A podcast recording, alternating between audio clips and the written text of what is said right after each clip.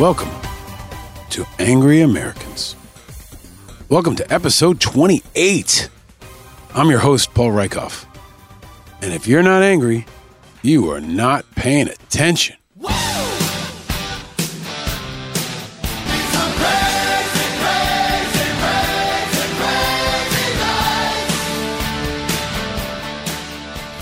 Yeah, these are crazy nights, crazy times, crazy days, crazy mornings, crazy nights. Impeachment is here. Turkey is right now invading Syria and crushing our brave Kurdish allies. Our reckless president is crazy and becoming unhinged more and more by the day. Trump's recent Ukraine call was, quote, crazy and, quote, frightening. That's what the whistleblower wrote in a memo describing the call, someone who was visibly shaken by it. These are crazy times, scary times, trying times. And when times get the craziest, it's often the time that we need music most of all. When I was in combat in Iraq, I needed an escape from all the craziness. And it was music that delivered, always. When things get the toughest, that's often when we need music the most. When the bullets are flying, when the doctors are whispering, when the bills are piling up, when your body is hurting, when your heart is broken, it's music that can give you relief, motivation, perspective, healing. When you're angry, music can be your relief. It can be your antidote, it can be your medicine, it can be your outlet or your rally cry.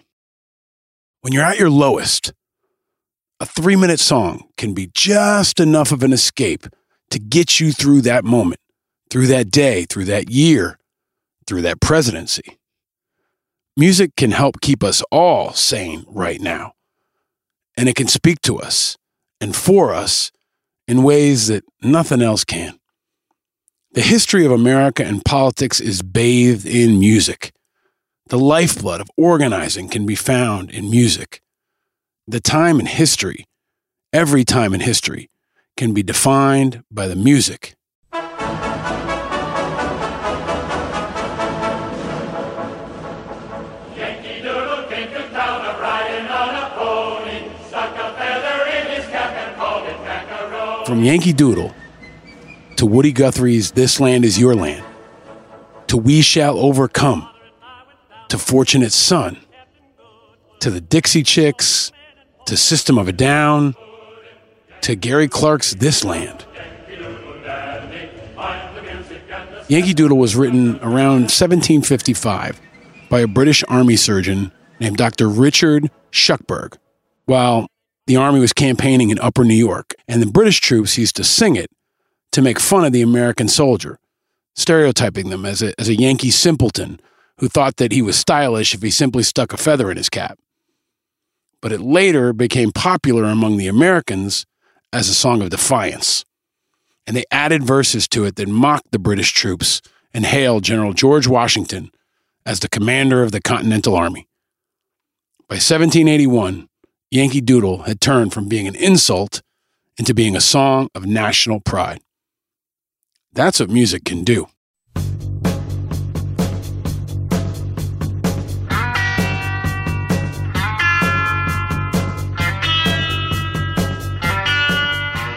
John Fogerty, the legendary lead singer of Creedence Clearwater Revival, says he wrote Fortunate Son after seeing news coverage of the wedding of David Eisenhower and Julie Nixon. He wanted to protest the fact that not everyone would bear the burden of war in Vietnam.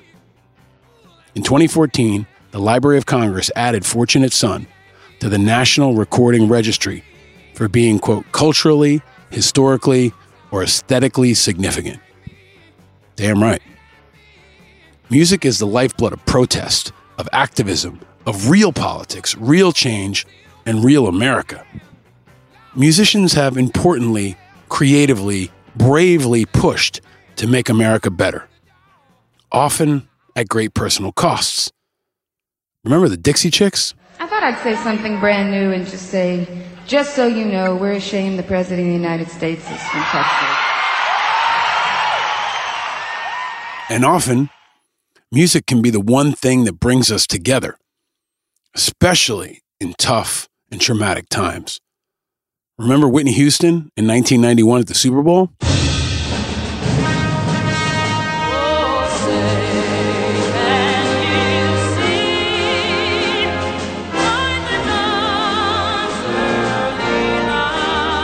Her epic rendition of the national anthem came at a patriotic time, just after the start of the Persian Gulf War, Gulf War One. It was immediately released as a single and then re-released after September eleventh. And Whitney Houston donated all the proceeds to charity. Music can bring us together. It can pull us out of our homes, away from our phones, and into the community. And music can pull us all forward together. That's what our guest in this episode has been doing for two decades. Mark Roberge is the thoughtful, sincere, brilliant, fun, tenacious lead singer of the massively successful band O A R. Together with his bandmates and childhood friends Chris Kulos, Richard Ohn, Benj Gershman, and Jerry DePizzo, Mark Roberge has built one of the most successful bands of the last two decades. If you're an O A R fan, you're going to be in for a treat. If you're not, you're going to learn a lot. They've been successful because of what they put out. The records they've sold, the concerts they've sold out, the hits they've written. But more importantly, O A R is successful for the impact they've made. For organizations and individuals of all kinds, all over the world. From veterans coming home with P T S D, to kids with cancer, to music programs in schools, to Habitat for Humanity, to the Special Olympics. If you know them, you know why they're magic. If you don't, you'll probably realize you know their music. How many times can I break till I shadow and the light can't define what I'm after? I always turn the car around. O A R has been all around you for the last two decades. On the radio, at sporting events, in commercials and movies, when you're outside. Often at a fun place like a ball game or a beachfront boardwalk. They're kind of a soundtrack for summer, a soundtrack for family, a soundtrack for fun, and a soundtrack for America.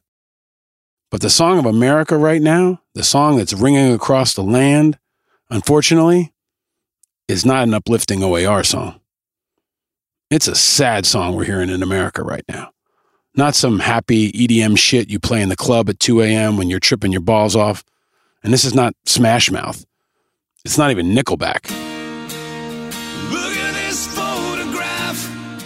Now, despite what some may think, liking Nickelback is not an impeachable offense.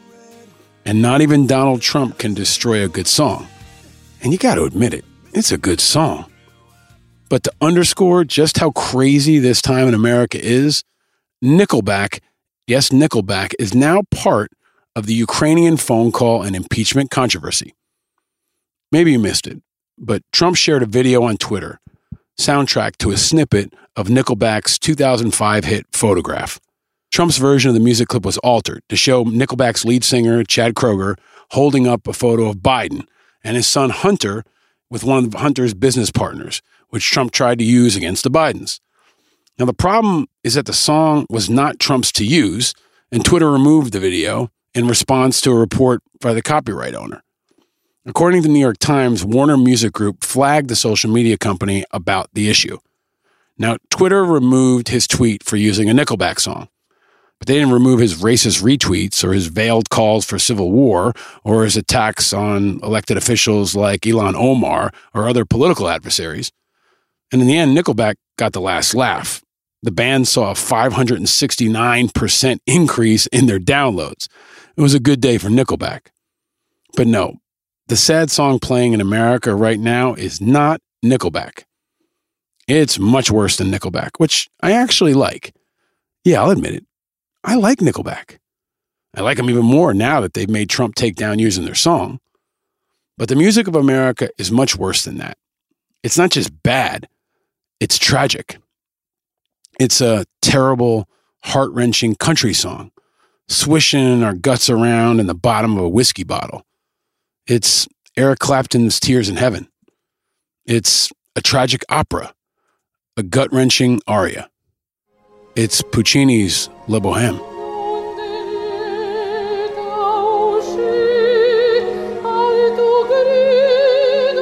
The music is playing in America. The music is always playing. There's a rhythm, a beat, a pace, and lyrics to every time in American history. And like every other time of importance, the music is playing in America right now. We all just hope it's not the band on the deck of the Titanic playing Nearer God to Thee.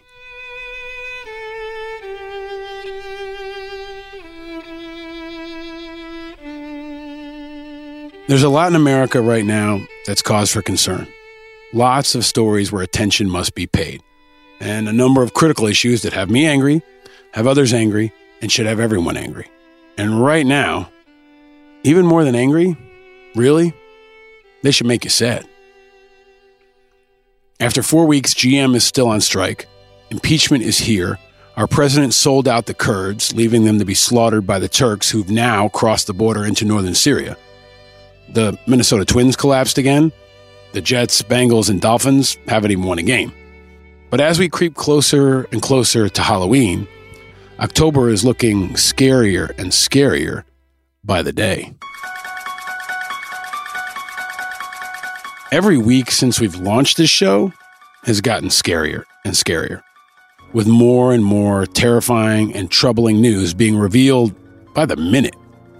And before we get to our very fun and very interesting conversation with Mark Roberge, who's just about to kick off his solo tour and then O A R's big fall tour, there are some issues you need to know about or know more about that are impacting our country in critical ways.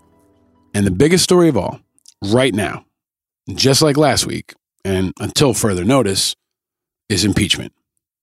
Well, perhaps the newest, stickiest reason for impeachment. Oh my God. Tell me this won't last forever. As we covered in the last episode, impeachment is here. And it's here to stay. Trump's call with the Ukraine is now being fully revealed. And it clearly looks like he asked Ukrainian President Zelensky to investigate his political opponent in exchange for support from the U S. It was a quid pro quo. It was awful. And it was impeachable. And then, beyond the call, it's now widely reported that he also asked the Australians to investigate Biden. And then, right out in the open, Trump asked the Chinese to do the same. China should start an investigation into the Bidens, because what happened to China is just about as bad as what happened with, uh, with Ukraine.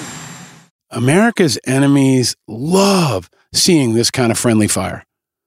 It's always good to remember that we're actually a nation at war right now, or at least our military is at war, and our commander-in-chief is out there attacking our former vice president. I've started to use the new hashtag, our enemies are celebrating, because they are. And it's all piling up on Trump. Every day, more crazy shit is revealed, or Trump does more crazy shit that makes impeachment more and more likely. And where is General Jim Mattis? Well, Dan Lamont at the Washington Post reached out to General Mattis with regard to Trump's actions on Syria and Turkey, and he heard back. He asked the SecDef if he would speak on the issue. He declined with a, quote, no thanks. He said he stands on his resignation letter from last December. There it is. Mattis refusing to comment just when America needs him most. He's failing us. I think we're giving up on him at this point. And America is also giving up on Trump.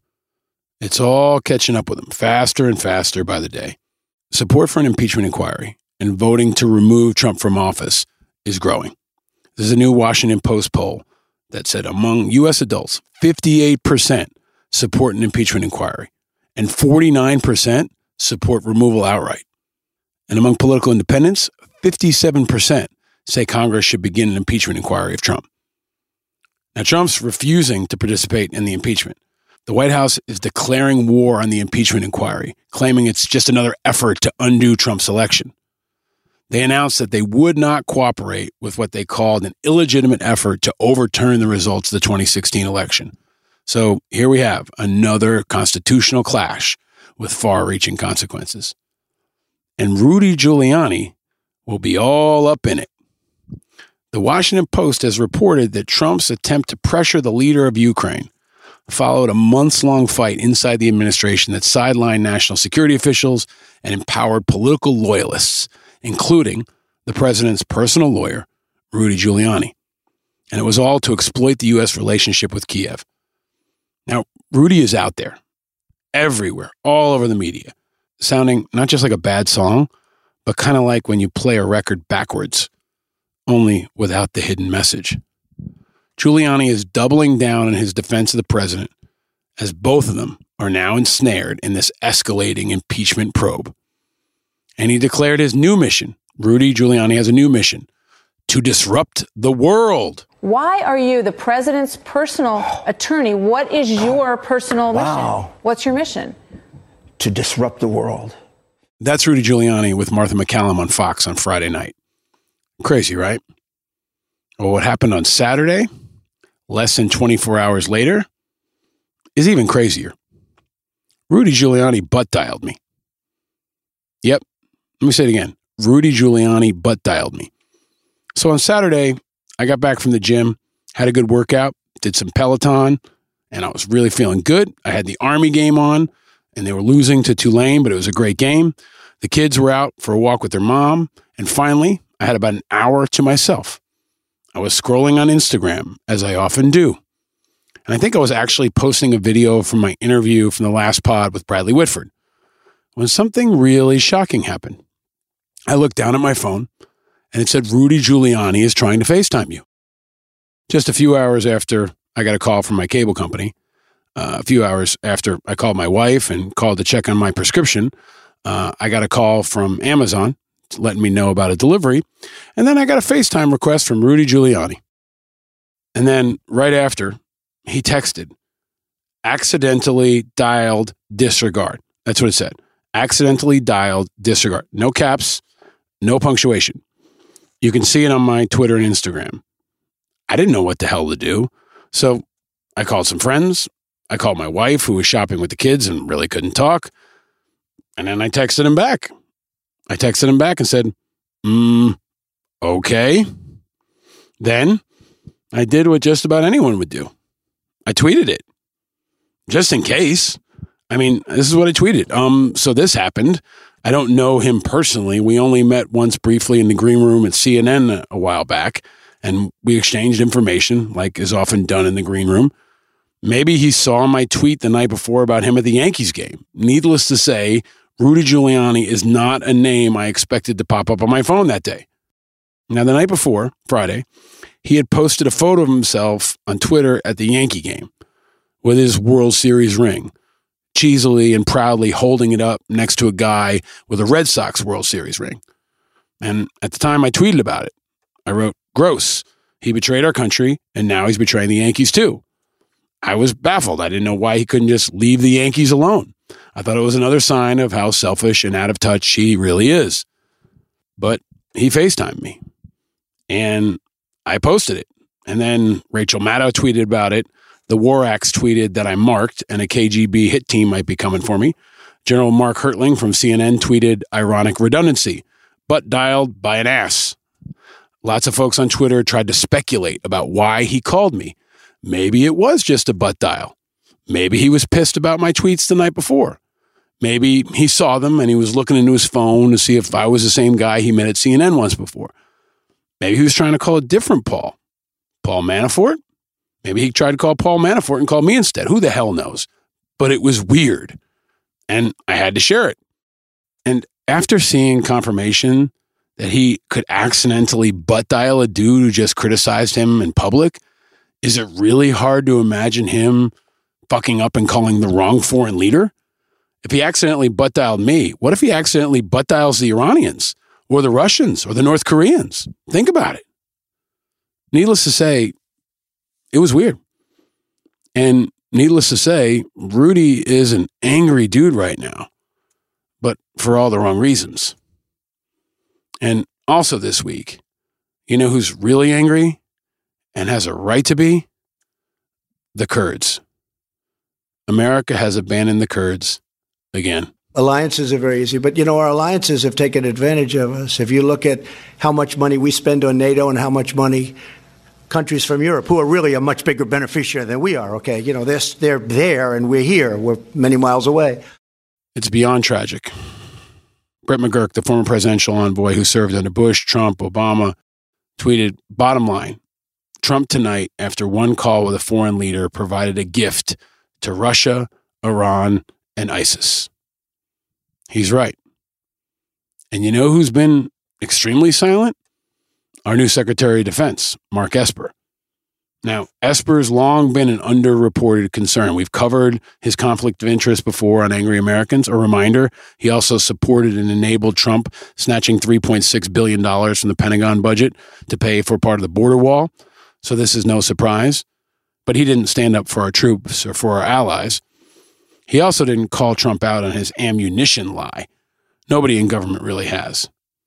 Don't know what I'm referring to? You might have missed it.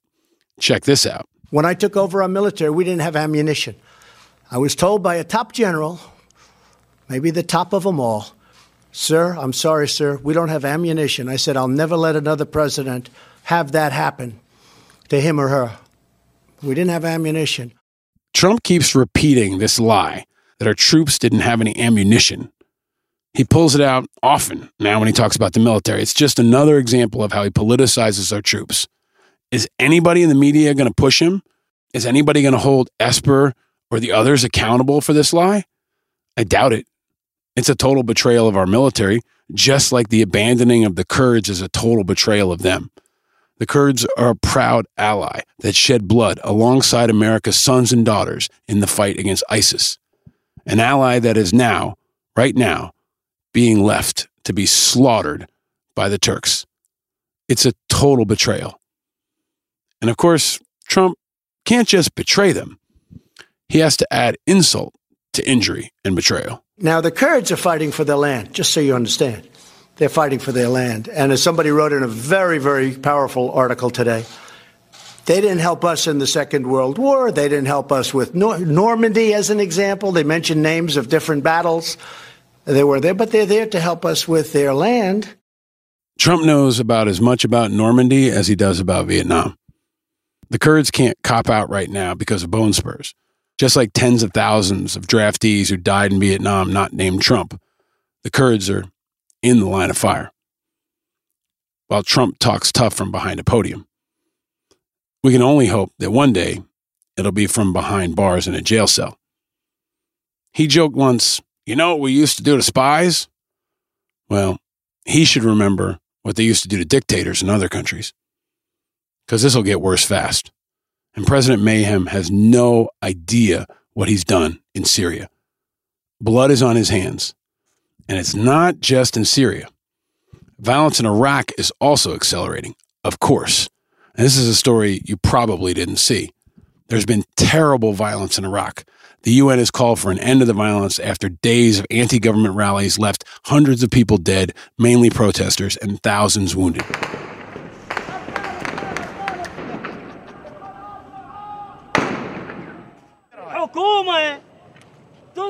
The demonstrations, which have evolved from initial calls for employment and better services to demanding the fall of the government, carried on in various neighborhoods all across Baghdad and southern Iraq as authorities struggled to agree on a response.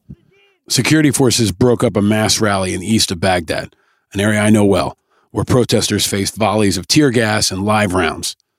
The violent deadlock presents the conflict-scarred nation of Iraq with its most serious challenge since the defeat of the Islamic State two years ago. And it's just going to deepen the political crisis of a country still struggling with multiple legacies and all the aftermath of the unfinished wars since our invasion in two thousand three. And during all of this, Trump was still tweeting. In the state dining room, under the George Healy portrait of Abraham Lincoln, President and Missus Trump posed for a photo with top military commanders and spouses before sitting down for dinner in the Blue Room.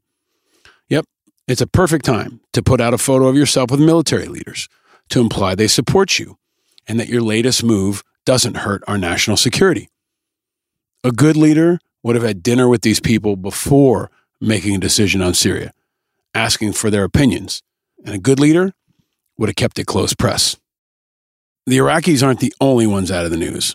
Back here at home, so is the V A. When was the last time you heard about the V A? Been a while, right? Well, you'll hear about it here, and you'll hear about how now there's good reason to be angry about the V A yet again. The V A refunded four hundred million dollars in mistaken home loan fees. Leo Shane over at the Military Times had another great piece on this. Again, if you don't follow Leo Shane, do that, read his work. V A officials paid out more than four hundred million dollars in refunds of home loan funding fees after an Inspector General report found that tens of thousands of veterans were improperly tagged with extra costs when applying for loans. Surprise, surprise, surprise. The I G report released earlier this year found that at least fifty-three thousand disabled veterans had been charged fees. Now, in a statement, V A Secretary Robert Wilkie said the effort stretched back as far as twenty years ago. And then he said, quote, "Our administration prioritized fixing the problems and paid veterans what they were owed." Well, isn't that special? A new Pew Research poll found that half of the people surveyed had a favorable view of the V A. But that's not saying much. That's like being the fastest turtle or the skinniest offensive lineman. V A is still among the bottom in public perception of federal agencies, just above ICE. Number one in public opinion with a ninety percent favorable rating, the U S Postal Service. Next was the National Park Service. Then NASA at eighty-one. I love NASA. Who doesn't love NASA? The C D C came in next, then the F B I, the Census Bureau, S S A, the C I A, Federal Reserve, H H S, E P A, I R S, down to fifty-five percent approval, Department of Justice, Veterans Affairs at fifty-two, the Department of Education at forty-eight, and ICE at forty-two. So the V A is just above ICE, but below the Census Bureau and NASA. So V A continues to have massive problems. It's one of the many issues that won't be addressed since our president will instead be focusing his fire on Adam Schiff or the Democrats or the media or Nickelback or everyone else who pisses him off. And the V A secretary, like so many in Washington, he wants credit for fixing a problem that he in part created and one that should have been avoided. Something that can't be avoided, the twenty twenty elections. Despite all the madness, it's still coming. And there are a few quick items of note.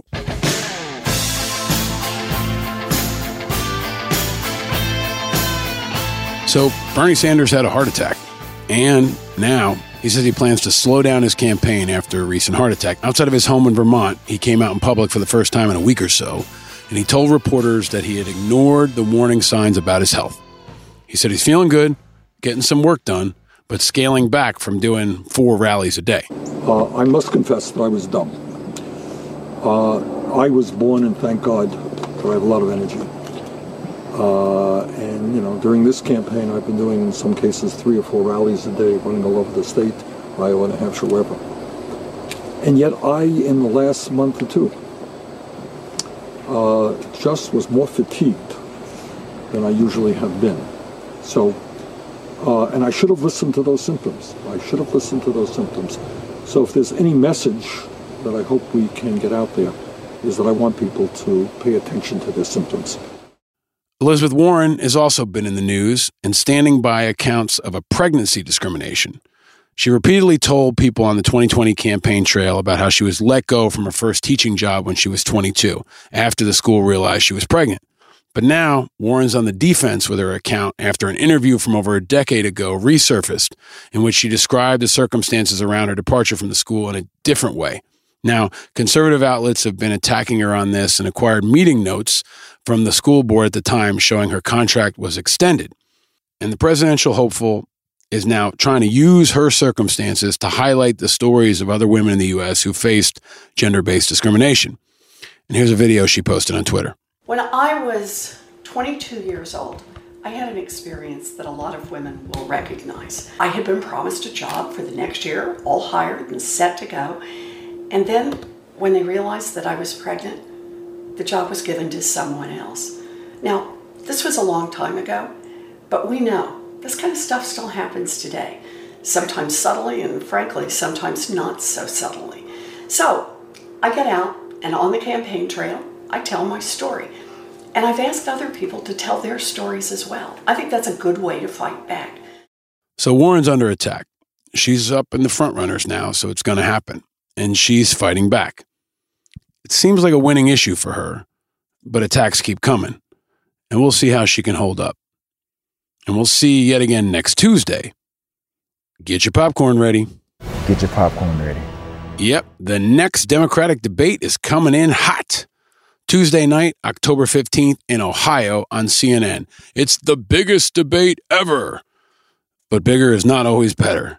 The Dems are set to take the stage in what is literally being called the biggest debate ever, because the previous face-offs have been limited to ten candidates on the stage at one time.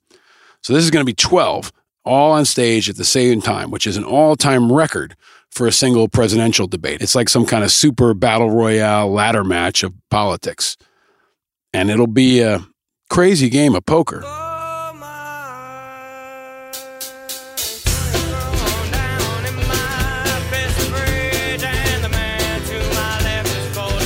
Okay, so who's in? Who are the twelve? Biden, Warren, Sanders, Harris, Buttigieg, O'Rourke, Castro, Booker, Klobuchar, Yang, Tom Steyer, the billionaire, and Tulsi Gabbard. So the stage is nearly the same as the last debate, except for the additions of Tulsi Gabbard and Tom Steyer. Steyer's a very late addition to the crowded field, only launching his campaign early July after the first debate. Steyer nearly met the requirements for the last debate, but ended up off the stage with Gabbard, who was also close to qualifying. Now, look, I think the whole Steyer thing is bullshit. The dude is a billionaire who's basically buying his way onto the stage. If you spend enough marketing money, you can get enough donations and make the stage. And it's an algorithm that I'm sure somebody's created, or maybe Andrew Yang could create, to break it all down. But I think Steyer has no place being up there, and I'm not a Democrat. Other folks that won't be up there, the seven candidates who did not make the cut, Michael Bennett, John Delaney, Tim Ryan, Marianne Williamson, which is a real shame because that's always entertaining, Steve Bullock, Wayne Messam, if you forgot about him, he's the Florida mayor, and Joe Sestak, former Pennsylvania representative and admiral. The debate goes down in Westerville, Ohio, on the campus of Otterbein University, a private Methodist university with just under twenty-five hundred undergraduates enrolled.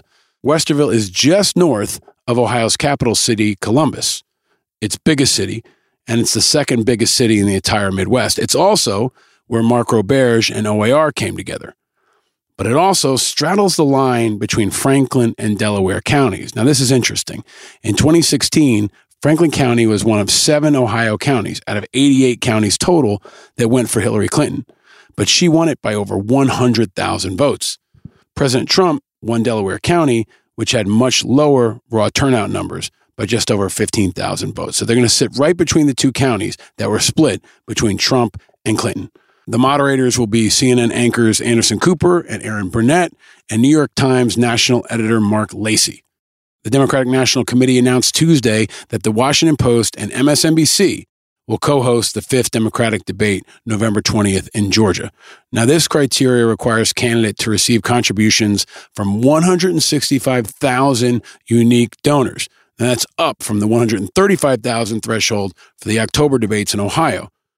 Here's where it gets wonky. Unlike the previous debates, however, there are now two ways to reach the polling requirements also required to appear on the debate stage. Candidates can either receive three percent support in four qualifying national or single state polls, or receive at least five percent support in two qualifying single state polls in Iowa, New Hampshire, South Carolina, or Nevada. The donors must be dispersed throughout the country, as the D N C requires a minimum of six hundred unique donors per state in at least twenty states. The polls, both national and single state, must have been released between September thirteenth and November thirteenth. If that made your head hurt, rewind this and listen to it again. So based off that criteria, eight candidates have already qualified for the November debate, and they are Biden, Sanders, Warren, Harris, Buttigieg, Booker, Tom Steyer, and Andrew Yang. The moderators and venue have yet to be named.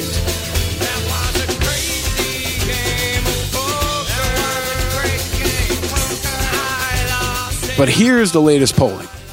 Biden's on top at twenty-four percent. Warren's next with twenty-one percent. Bernie Sanders at sixteen percent. Buttigieg and Harris tied at five percent, Andrew Yang at two percent, Beto O'Rourke at two percent, Klobuchar at one percent, Cory Booker at one percent, and then the rest are all below one percent. Castro, Steyer, Gabbard, Williamson, Bennett, Delaney, Ryan, Bullock, Messam, and Joe Sestak. There's a really great New York Times site that has all this polling combined and lots of great analysis. Just go to the New York Times dot com uh, and, and look for the twenty twenty election page. But here's the story. Andrew Yang is a story. Andrew Yang might be the most underreported story of the twenty twenty election so far, and it's in the numbers. Andrew Yang is sixth out of nineteen candidates. Yeah, he only has two percent in most polls, but that makes him sixth. That means he's tied with Beto O'Rourke and ahead of people like Klobuchar, Booker, Castro, Steyer, and Gabbard. And he's way ahead of all the people who've already dropped out. A year ago, who would have predicted that Kirsten Gillibrand would be below Andrew Yang? Most people would have assumed that Andrew Yang would do worse than Bill de Blasio, but Bill de Blasio's out, long gone, and Andrew Yang is gaining steam. I hope that after this is all over, Yang will continue to gain steam and come home to New York City and run for mayor. And look, here's the story. People are tired of electeds. They want new voices, outside voices. Trump showed that. And in the past, people like Ron Paul and Steve Forbes and Mike Bloomberg and Ross Perot showed that. Andrew Yang won't win, but he can't be ignored. And another thing that can't be ignored, measles.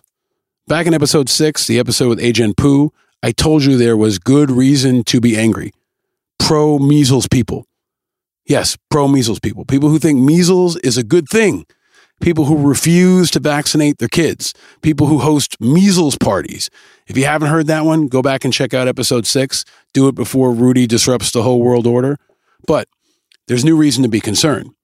Thousands of individual schools don't have high enough immunization levels to meet the threshold considered adequate to protect the population from measles. There's a new Wall Street Journal examination that found this out. While the majority of schools have high measles, mumps, rubella vaccination rates of ninety percent or higher, many schools have rates in seventy to eighty percent, and some small private schools have rates hovering around fifty percent. So, even as the outbreaks end, pockets of low vaccinations are going to leave communities vulnerable to outbreaks. If measles were a kind of music, they'd be like Muzak, invading our minds and our bodies when we least expect it, and enclosed spaces like elevators and malls, as if you needed another reason not to go to Walmart. But it is just in time for Halloween. So if you're in Walmart, listening to awful Muzak, looking for a very scary Halloween costume, you can dress up like a pro-measles person. You can be Jessica Biel for Halloween. She's a pro-measles person, and that's pretty terrifying. You can do that if all the Rudy Giuliani costumes are gone. But the ongoing measles challenge is reason to be angry. But since we're getting into music this episode, I have a recommendation. There is a new Sturgill Simpson, and it is bad fucking ass.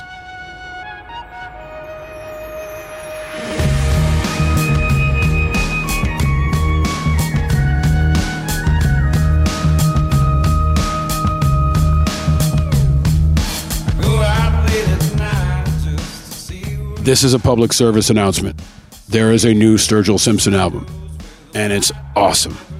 It might have the single most badass cover I've ever seen. So if you like rock and roll or just good things, I improved your week significantly with this recommendation. Sturgill Simpson is a Navy vet, spent three years in the Navy, which is interesting and has shaped his creativity, and the song is called Remember to Breathe. Now, that's a good lesson for Bernie Sanders. It's a good lesson for all of us right now.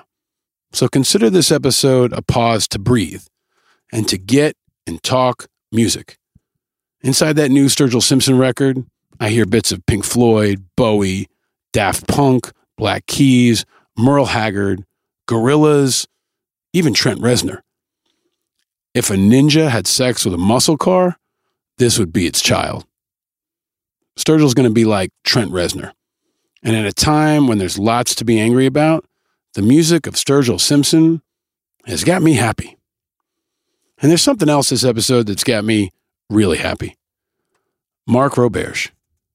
Mark Roberge is the lead singer of O A R, a band that has been grinding away, road warriors for music, for two decades.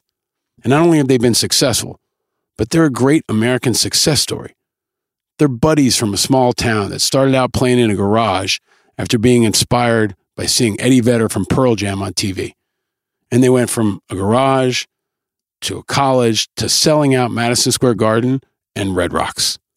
They've sold millions of albums. They've had nine full-length releases and multiple chart-busting songs. Since they broke out in ninety-six, O A R has tirelessly delivered their signature brand of rock and roll, steeped in alternative scope, roots tradition, and pop ambition.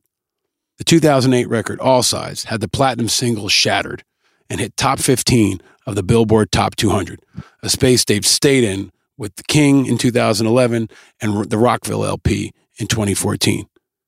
The band saw a wild resurgence of recognition back during the twenty eighteen Winter Olympics, when some Russian athletes, banned from competing under their country's banner and name due to a doping scandal, were referred to as the Olympic Athletes from Russia, or O A R.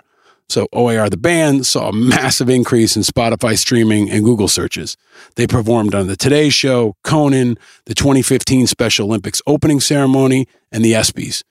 And they played their hit song Peace at the Times Square New Year's Eve celebration on the eve of twenty sixteen. Richie Sambora called them at Red Rocks the mighty O A R a few years back. That's what Jerry DePizzo from the band recalls. He said those two words just stuck with us, and Mark suggested we use it as the album title. They have a great sense of pride in their career they built to this point, and that term wraps up who the band is. They say it just feels good to them. And that's what they're all about, doing what feels good to them. They've lived the dream, and they know it. And they appreciate it, and they share it. And like all the guys in the band, Mark Roberge is an important, inspiring, and iconic American. He shaped what America was, what it is right now, and what it will be going forward. At a time when there's so much to be worried about and so much to be angry about, this is an episode and a guest who will give you so much to be happy about. A lot of you told me you love the show, but that in times like this, you need a little more happy. Well, I hear you, and I got you.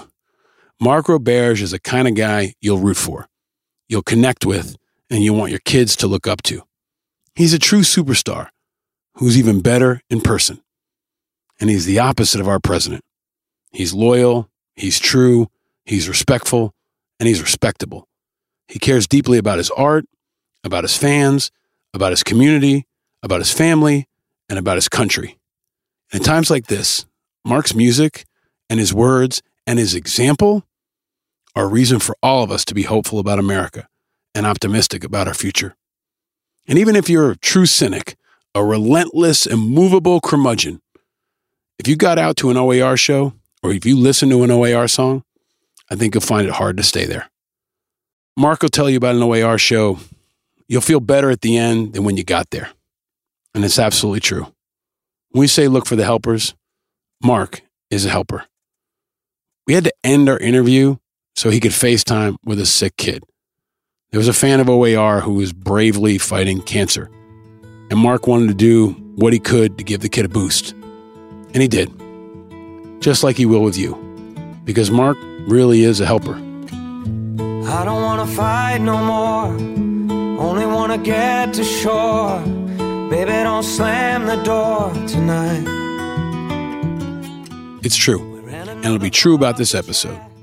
If you're sick of the craziness, I need a break from it all, but not some fake sugar break, not some NutraSweet shit. This is a real, substantial, satisfying break. It's the good stuff. And like every episode, it's one packed with the realness of the four eyes. It's a deep bass track of integrity. It's a soaring saxophone of information. It's masterful lyrics of impact and an epic guitar solo of inspiration. It's John Lennon's birthday this week. We all need a little more music in our lives, especially in times like these. It's all about the music. It's always all about the music. And we all need more music. We all need more love. We all need more peace. And in this episode, we're going to bring you some of it. We're going to play that tune. Welcome to Angry Americans, episode twenty-eight. Crank it up. I want love, I want us, I want you, I want me, I want peace.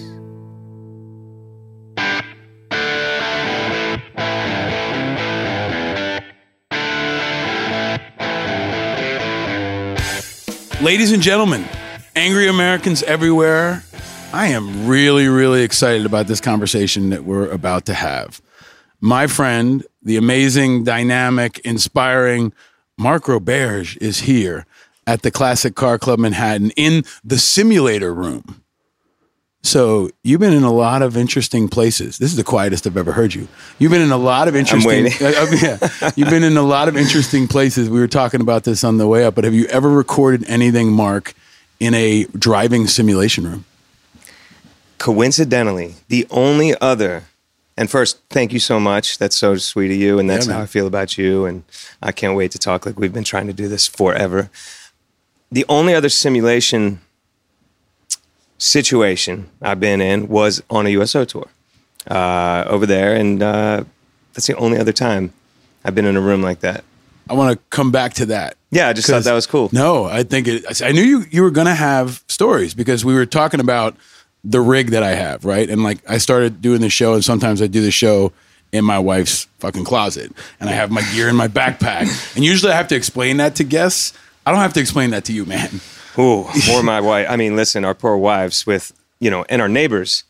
Listen, in my building, I'm assuming they don't really know what I do most of the time. Uh, they just hear me singing harmonies sometimes. When you're recording harmonies, it just sounds crazy. It sounds like an animal crying. I'm singing way up top, different ones over and over and over for forty-five minutes recording in my closet.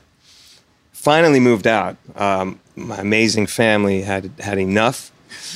Got me a studio. I was like, great. So I think I just kind of badgered them. So keep doing it. Just yeah. keep recording and eventually should go.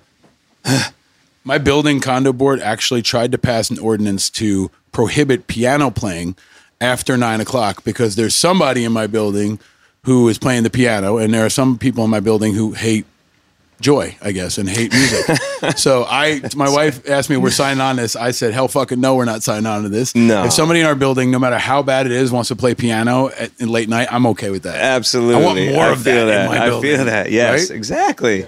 Well, and also, like I'm, I'm so excited to have you here. We've been trying to do this for a while. You and I, I was reading up in advance. We've known each other, dude, like almost a decade now. Over a decade, maybe? Over a decade. Right? Um, but before we get into that, you're part of the reason why I moved to Lower Manhattan. You may not know this. Did I sell you on but it? But you did, man. Yeah. Because when I was thinking about it, uh, nine eleven was a couple weeks ago. We've covered that on this show. We've had Rob Serra and other first responders. I was kind of conflicted about moving my family to Lower Manhattan, a couple of blocks away from Ground Zero. Yeah. And the neighborhood was just starting to develop. There wasn't a lot of infrastructure, and I didn't know many people and without identifying where exactly we live. But you live in that area, and you said, I remember you said to me, it's good living. It's great living. I feel like I'm part of something. You feel like you're, in general, in the city of, of, of New York, right? You feel like you're a part of something. And that, that go, comes and goes. It ebbs and flows. Sometimes you don't feel that way. But in these neighborhoods, you do. Uh, they've been through a lot, and the rebuild is personal. And you can feel it, man, and you feel like you're contributing. And I, I, I always tell folks, you know, there's a lot going on north of fourteenth street, but there's a whole lot going on south of it too. Yeah, and we're like, we're building and growing that community, starting families yeah. down there. And people don't know this side of New York. Like, there's actually green space. And we got the water, which is like, I think one of the most exciting stories about New York in the last decade or so is like New York City woke up and realized it was on the water. And all these shitty, like, garbage disposals and, like, parking lots are now getting turned into parks and playgrounds, and like the water is reborn again. You know what? They're really spending the time and the, the attention on that. I think that's because of the high activity of people running around. Like they want to have that goal where you can run all the way around the island of Manhattan, right? Yeah. That would be amazing. I don't know how long that's going to take, but they're close. You drive up the west side, you keep looking on the left, it's action all the way up.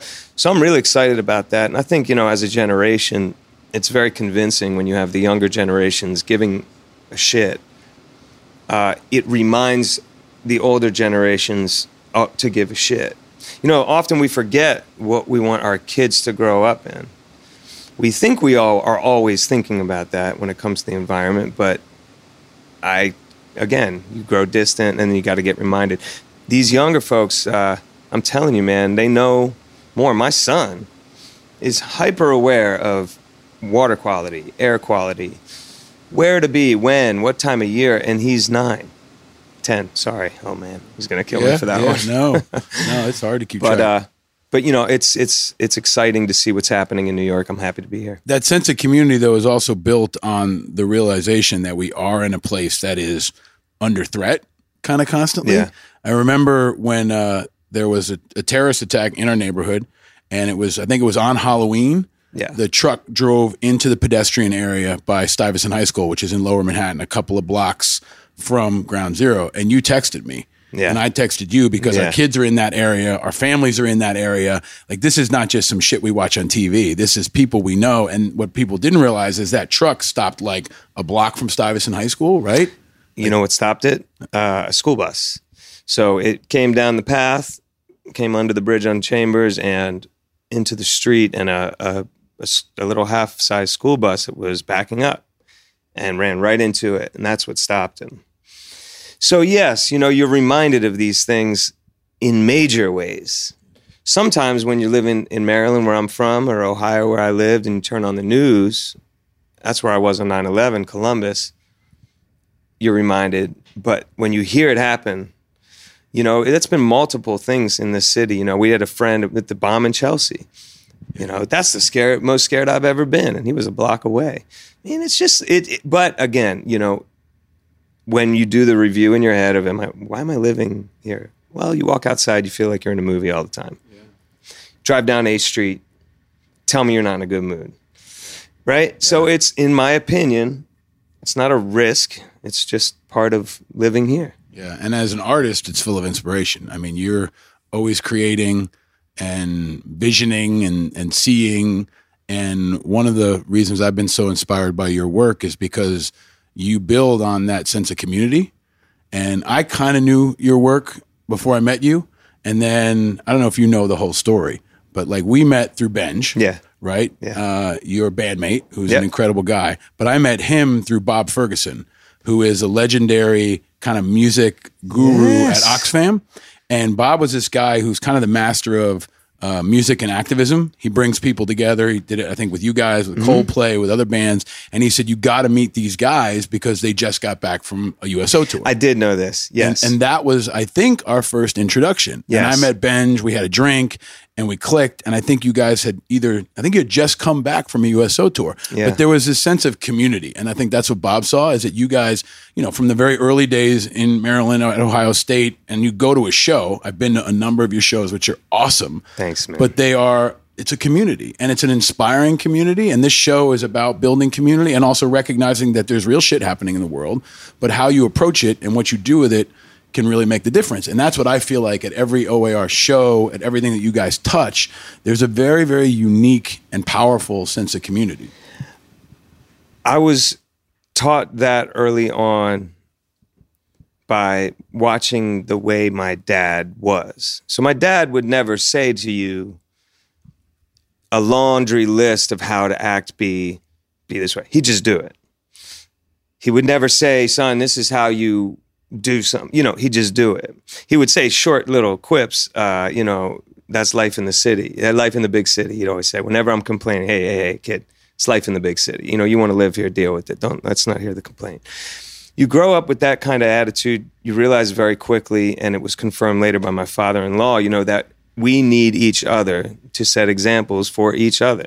We need to have positive role models in our world who don't point at us and preach to us and tell us what to do and act and feel like. This is why politics is such an interesting and uh, hard to watch experience. You're being told all the time what to do. I just like to see you do it. I want my kid to see me do it. And that's how O A R formed. We are not going to sit here and uh, tell you how to be, and we are not going to tell anyone in our audience that they're unwelcome, no matter who they are. And we're just going to be. And we're going to tour around the country. We're going to put on two, two and a half hours a night. You'll feel better leaving than when you got there. That's the formula, and that's it. And we stuck with that. Um, we just be, we try not to preach at all about it because look, honestly, we don't know anything. It's like, I'm just experiencing my life. When I run into a problem, I write a song about it. Yeah. And then we just be, and we go out and perform. And people seem to relate to that because this is life. Yeah. It's know? It's so authentic. And you guys in so many ways are kind of not just a great American music success story. You guys are a great American success story. You know, a diverse background. You guys worked your asses off. You know, you, I guess, really came together at Ohio State, right? Uh, we, was the, the story that, yeah, began, and sorry to cut you off, please. But the Ohio State part was such an important stage two of what we did. The stage one was uh, the eighth grade talent show. We want to play. We love Pearl Jam. I love Ed Vedder. I see him on M T V Unplugged, standing on a chair writing on his arm. And I'm like, okay, this is, I can get behind this guy. You know, I like what he's doing. Um, I want to do that. So eighth grade, I sat on the ben- on the stool in front of the, the class. Chris is on drums, Richard's on guitar, and we play. We play Porch by Pearl Jam, and we loved it so much that we kept trying to play songs. We play in the cafeteria in ninth grade, tenth grade, start playing around town, local bar. Boom, boom, boom, next thing you know, we build things in Maryland, record our first album in some person's basement. Grant, Gant Kushner, amazing guy. And then we're like, hey, we have some success here. We started a sales rep program, which at the time, there's no phones, all, you know, cell phone, none of that nonsense. We started a sales rep program in our area. A lot of people went away to college. Some went to University of Maryland, but a lot of people went away. We said, shit, man, well, we give them each twenty-five C Ds, uh, sell them or give them away in your dorm, but give us the name and the number of the people that get them. The money, secondary. Sales rep program. I have a book full of names and addresses, a very first mailing list. We were trying to get involved with programs early on that would like spread the word. Napster came along. We we go out to Ohio State because it's the biggest, most bars in the smallest vicinity. We didn't get into Texas. We got into Ohio State. We go to Ohio State. That was the plan. You went to Ohio State with to that be calculation. It was a strategy. We wanted to be a band yeah. in the biggest school. Uh, I swear to God, Texas couldn't get in. Yeah.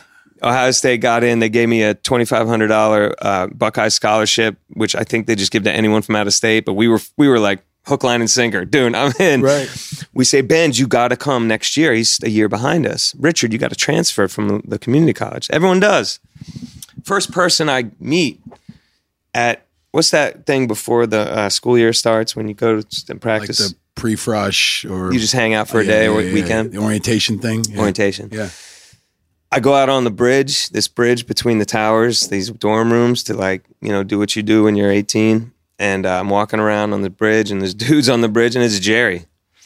First person I meet at Ohio State, Jerry. Is he I, playing on the bridge? No, hanging out. Hey, That'd man, be pretty you, epic everyone too, was just kind of there. Up and he was just playing like, yeah, a, like, that would a, like an epic, angel from yeah, the yeah. heavens. Well, it was. Because I could see that. I yeah, could see I Jerry doing that. Oh, right? I play music. Cool, cool, cool. He starts out pushing our gear around with us, playing on a couple songs, and then he's in the band. So phase two, stage two, Ohio State. We were born in Maryland. We were raised in Ohio. Four years we spent going back and forth to class and shows because we wanted it both. Uh, and then it, we graduated in May. The next weekend, Memphis in May, Atlanta, and another uh, another festival with open, playing before Kid Rock. And that was it. And we were like stage two and a half. Wow. We're kind of from stage two to stage like five, right? Right. Get yeah. in the bus and don't stop for ten years. Yeah. And that, that's what happened. So the lessons learned in, in those short time periods were all about um, just like, do it. We wanted to be road warriors. My brother's band had done it. We had no interest in being famous. We didn't even like categorize us in that world of, you got to remember, nineteen ninety something, there's famous people. And then it's just not something you think about. Yeah. You just want to be in a band. Yeah. But it's, it's organizing. Like you guys had this very smart, innovative, but also kind of back to basics way of organizing. Yeah. And this is, it, you know, it's it's also kind of the spirit of The Dead or Fish or Dave Matthews. Dave Matthews, right? Yeah. Like I remember being in college and getting Dave Matthews tapes and bootleg tapes and going, I, I worked security at a Dave Matthews show a couple of times. I took Dave to a toy store once. That was part of my deal. He wanted to go to K B Toys yeah. and I took him to a toy store in, in Massachusetts with his crew. But um, it was the first show I had worked security at where they let everybody put recorders on, on, on the, the sound piece, oh. right? Like I used to be, I was security, hey, don't let anybody record. Yeah. Um, And I always thought of this. You never you ever see that episode of What's Happening with uh, with with Rerun when he records the Doobie Brothers? No. And uh, there's a whole scene where Rerun, like, you know, secretly records the Doobie Brothers, and then he starts dancing, and the tape recorder falls out, and the Doobies all come in, and they all get pissed, right? And it was Shit. like, don't bootleg our music, right? And that was kind of always the approach from every uh, musician that I had worked security with, except Dave Matthews. They basically came in and said, let everybody record everything. And it was, you know, pre-internet. That was viral music back then, was letting everybody record and pass around tapes across the dorm room. So that spirit, I think, was really important and innovative and authentic. And when I came to see you guys the first time, that's what the first thing struck me. It felt like that essence. As you're telling me this, it's just dawning on me that, I mean, we very specifically owe probably the Dave Matthews Band a ton of gratitude for showing us the taping thing. The Grateful Dead, we all listened to those tapes in high school. Widespread Panic, all these bootleg tapes. Yeah. Dave Matthews Band. And I remember standing on Chris's front lawn, which is where we practiced, the basement.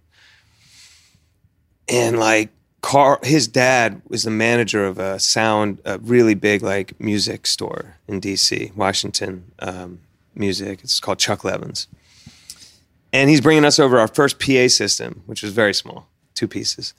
And we're listening to Dave Matthews Band, and, and they're in Virginia and we're in Maryland. And they're a few years ahead of us. And we sit there and we're going, I, I know, I see what's going on in Virginia. Yeah. I want to do that in Maryland. We start going to their concerts. We learned a lot about this taping thing from them. Uh, bands before that as well, but they're the ones who really, and the Dead drove it forward. Yep. We jumped on that, and and and it and I think that spread our music so far.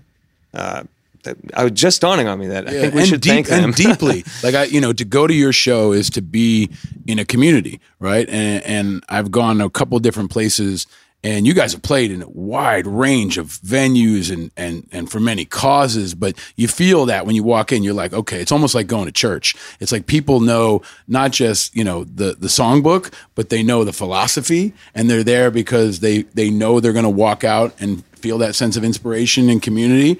And then you kind of get up into it and you feel like you're converted in a good way, right? Yeah. yeah. And, and that's that's what I felt. And I remember bringing my nephew to your show. I think he was still in high school. You guys were so kind to him. I think it was the first time he'd ever been backstage.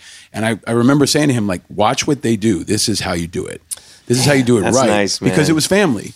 It was family, yeah, and you look. guys were family, and you guys treated each other like family, and you treated everyone around you like family. And I've been to a lot of shows, backstage, high levels, low levels, and not everybody does it that way. Look, it's so, for us, it's so, uh, it just is. I don't know, I don't know how, to, how else to explain it.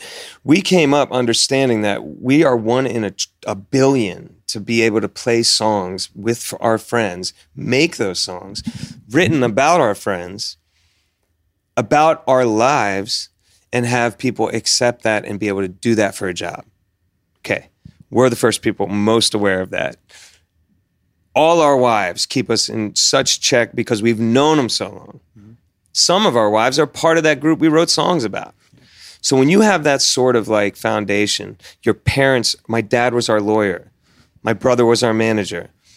We worked through so many of these situations that it's nothing but real. So yes, do we go on stage and like we're working through two hours of our own therapy up there, really going for it, making ourselves feel good.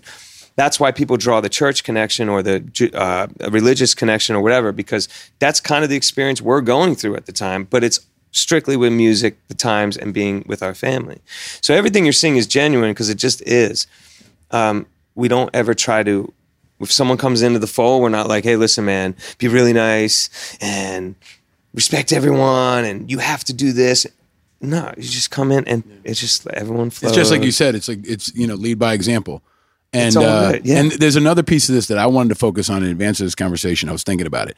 You guys are not afraid to have fun and you're not no. too cool for school. there are some people who, you know, I'm a rock star, you know, I can't have fun. Or there's this, this kind of like a, like a fun meter that they don't want to go too fast on or too far on. But you guys, you know, you don't give a shit about that. And it's real, right? If yeah. this is fun, you roll with it. And there's an yeah. authenticity to it and a vulnerability to it. You take chances. You dabble in many different genres. You play with different sounds. But there's a playfulness and a curiosity and an authenticity and a risk in it that I think is really unusual, and it's part of your realness as a band and as a community. Maybe and, we're stunted. Yeah. Maybe we were eighteen, and everything was cool, and we're in a bar, and we're playing songs for our friends, and if my buddy wants to come up and play congas, he comes up. If my other buddy wants to rap, great. Harmonica, uh, the harmonica player on our second album is my buddy's dad, who's like drove us in his minivan yeah. to the studio. He's like, I play, bros. And we're like, all right, put him put him in. Yeah. So, uh, you know, we're trying to have a really good time. So maybe we're stunted. Maybe we're stuck in that moment where we just literally are just happy to be there. I mean, do we go through trying times? Who doesn't? Who hasn't been in tough situations? But when we get through them, we're like, damn, that was close. Yeah. Uh, let's have some fun. You know, we're here. Now, I saw this amazing like quote the other day, and I'm not one to do that, but it just popped into my head. It said, raise your words, not your voice. Mm-hmm. So it's like, I, I look at that not as don't yell at somebody. I just look at it as like, just do your thing. Yeah. Don't say, everybody, look at how fun we are. Our drummer plays drums all day, every day, practicing. Not all day, but he regimented. He does not talk about that. He doesn't go around saying, look how much I practice, everybody. But if you hear it in the in any building, where's this? What is that? And yeah. it's him. Doesn't talk about it. And I always love that. I'm not like that. I, I blabbermouth sometimes, but I love it in other folks. So I surround myself with folks like Jerry, Benj, Chris, Richard. These are folks who just do. They live such respectable lives. Mm. That it inspires me to enjoy the times that we're mm. together. Mm. And and you guys work your asses off. I've seen that, and it comes through in the music. But there's also, since I've known you, been so many times when I'm out and I hear that, or I hear an element of your music, and it just kind of, my ear goes like this, and I turn toward it, and I, and then I know it's you guys. But it's just kind of a swell that comes over me, and I kind of look around. I usually feel it before I hear it. I can kind of see it sweep around people.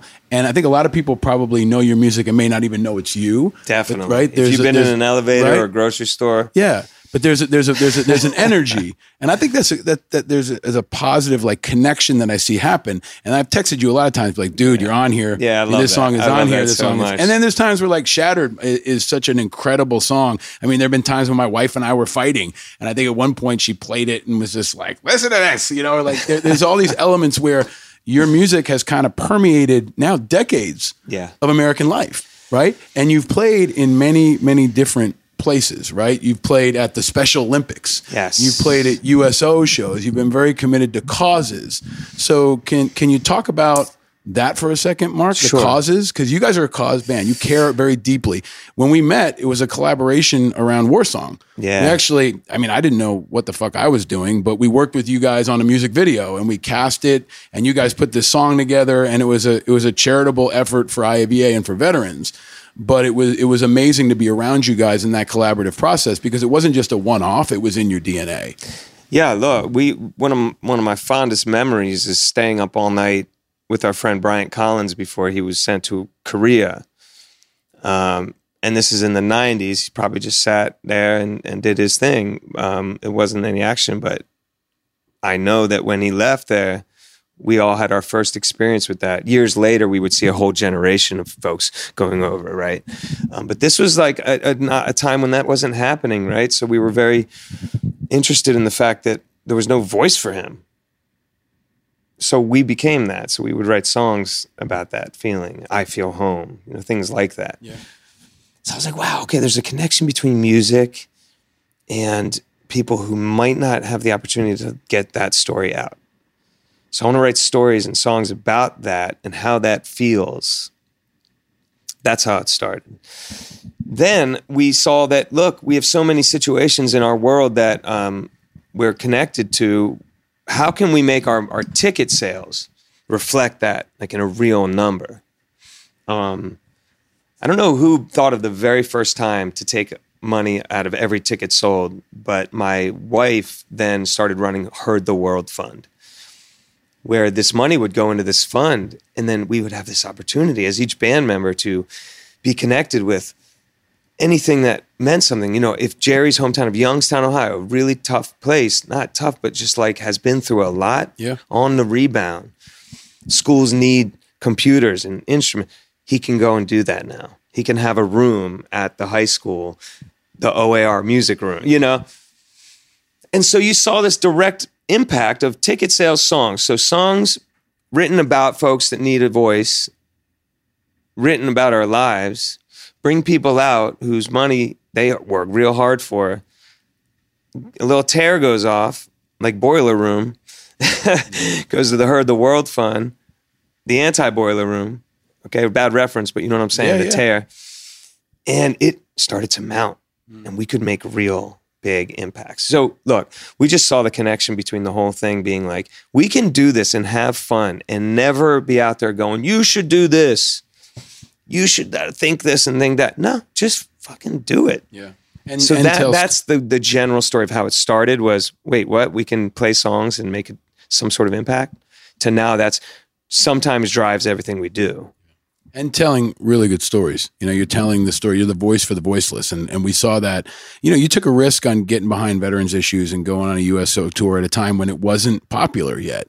And it was risky, right? And and and I don't think people recognize that it is, you know, risky to get involved with veterans causes or anything having to do remotely with politics or war, right? You know, you walk into a record label and say, hey, I want to do something for puppies. Everybody probably says, oh, great. You want to do vets. There's a lot of politics packed into that, you know, beyond the people, but you guys made it about the people and you made it about the stories. And that was really authentic and it really mattered. Um, but can you talk for a second, Mark, the U S O experience? What was that like for you? And now in retrospect, you know, your, your kids are getting older. As you reflect on it, what what did that mean for you guys and, and for your development as a band and as a person? The experience with the U S O, there's only a few experiences in my life where I feel like there was life before and then life after. This was one of those experiences. We had seen Drowning Pool make a video of their time in Kuwait and Iraq. You know, we partnered with them.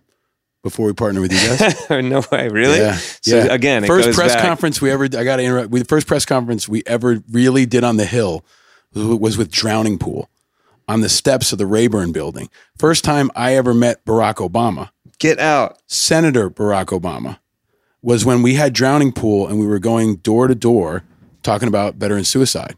And this was wow. like I don't even know when it was. We can look at it. It's like oh seven maybe. Right? oh six Yeah. And there was a moment about Obama that forever shaped my understanding of him. We would come around the corner with Drowning Pool, okay, which looks like a heavy metal band from Texas, mm-hmm. but they're all also kind of short. So, the, yeah. and, and they're mean looking. And so you had Drowning Pool and a bunch of vets in wheelchairs with canes, like tattoos. We looked literally like the most menacing group of people possible in Washington, crew, And we say. came into the Hart Building and we would go door to door. And you could see when some people were going to duck us out. They saw us coming. They kind of went in the back door. Yeah, There's a back hallway, door yeah. to every Senate building. I've we came down hallway, this yeah. long hallway, and we had we were going to go in the front door, and Obama came around the corner. And there was a moment where he was like maybe seventy-five, one hundred feet away from us. And he looked up, and he looked at us. And there was that moment where he could have totally just gone in the door. He would have been like, fuck that. These guys look like crazy people. I'm not going anywhere near them. And he looked at us, and he paused, and he looked like deep into us, and then he strode toward us in that like way that he glides, right? And he came right over to us, and he's like, what's going on, man? What's going on, guys? What are you up to? And we told him, took a picture with him.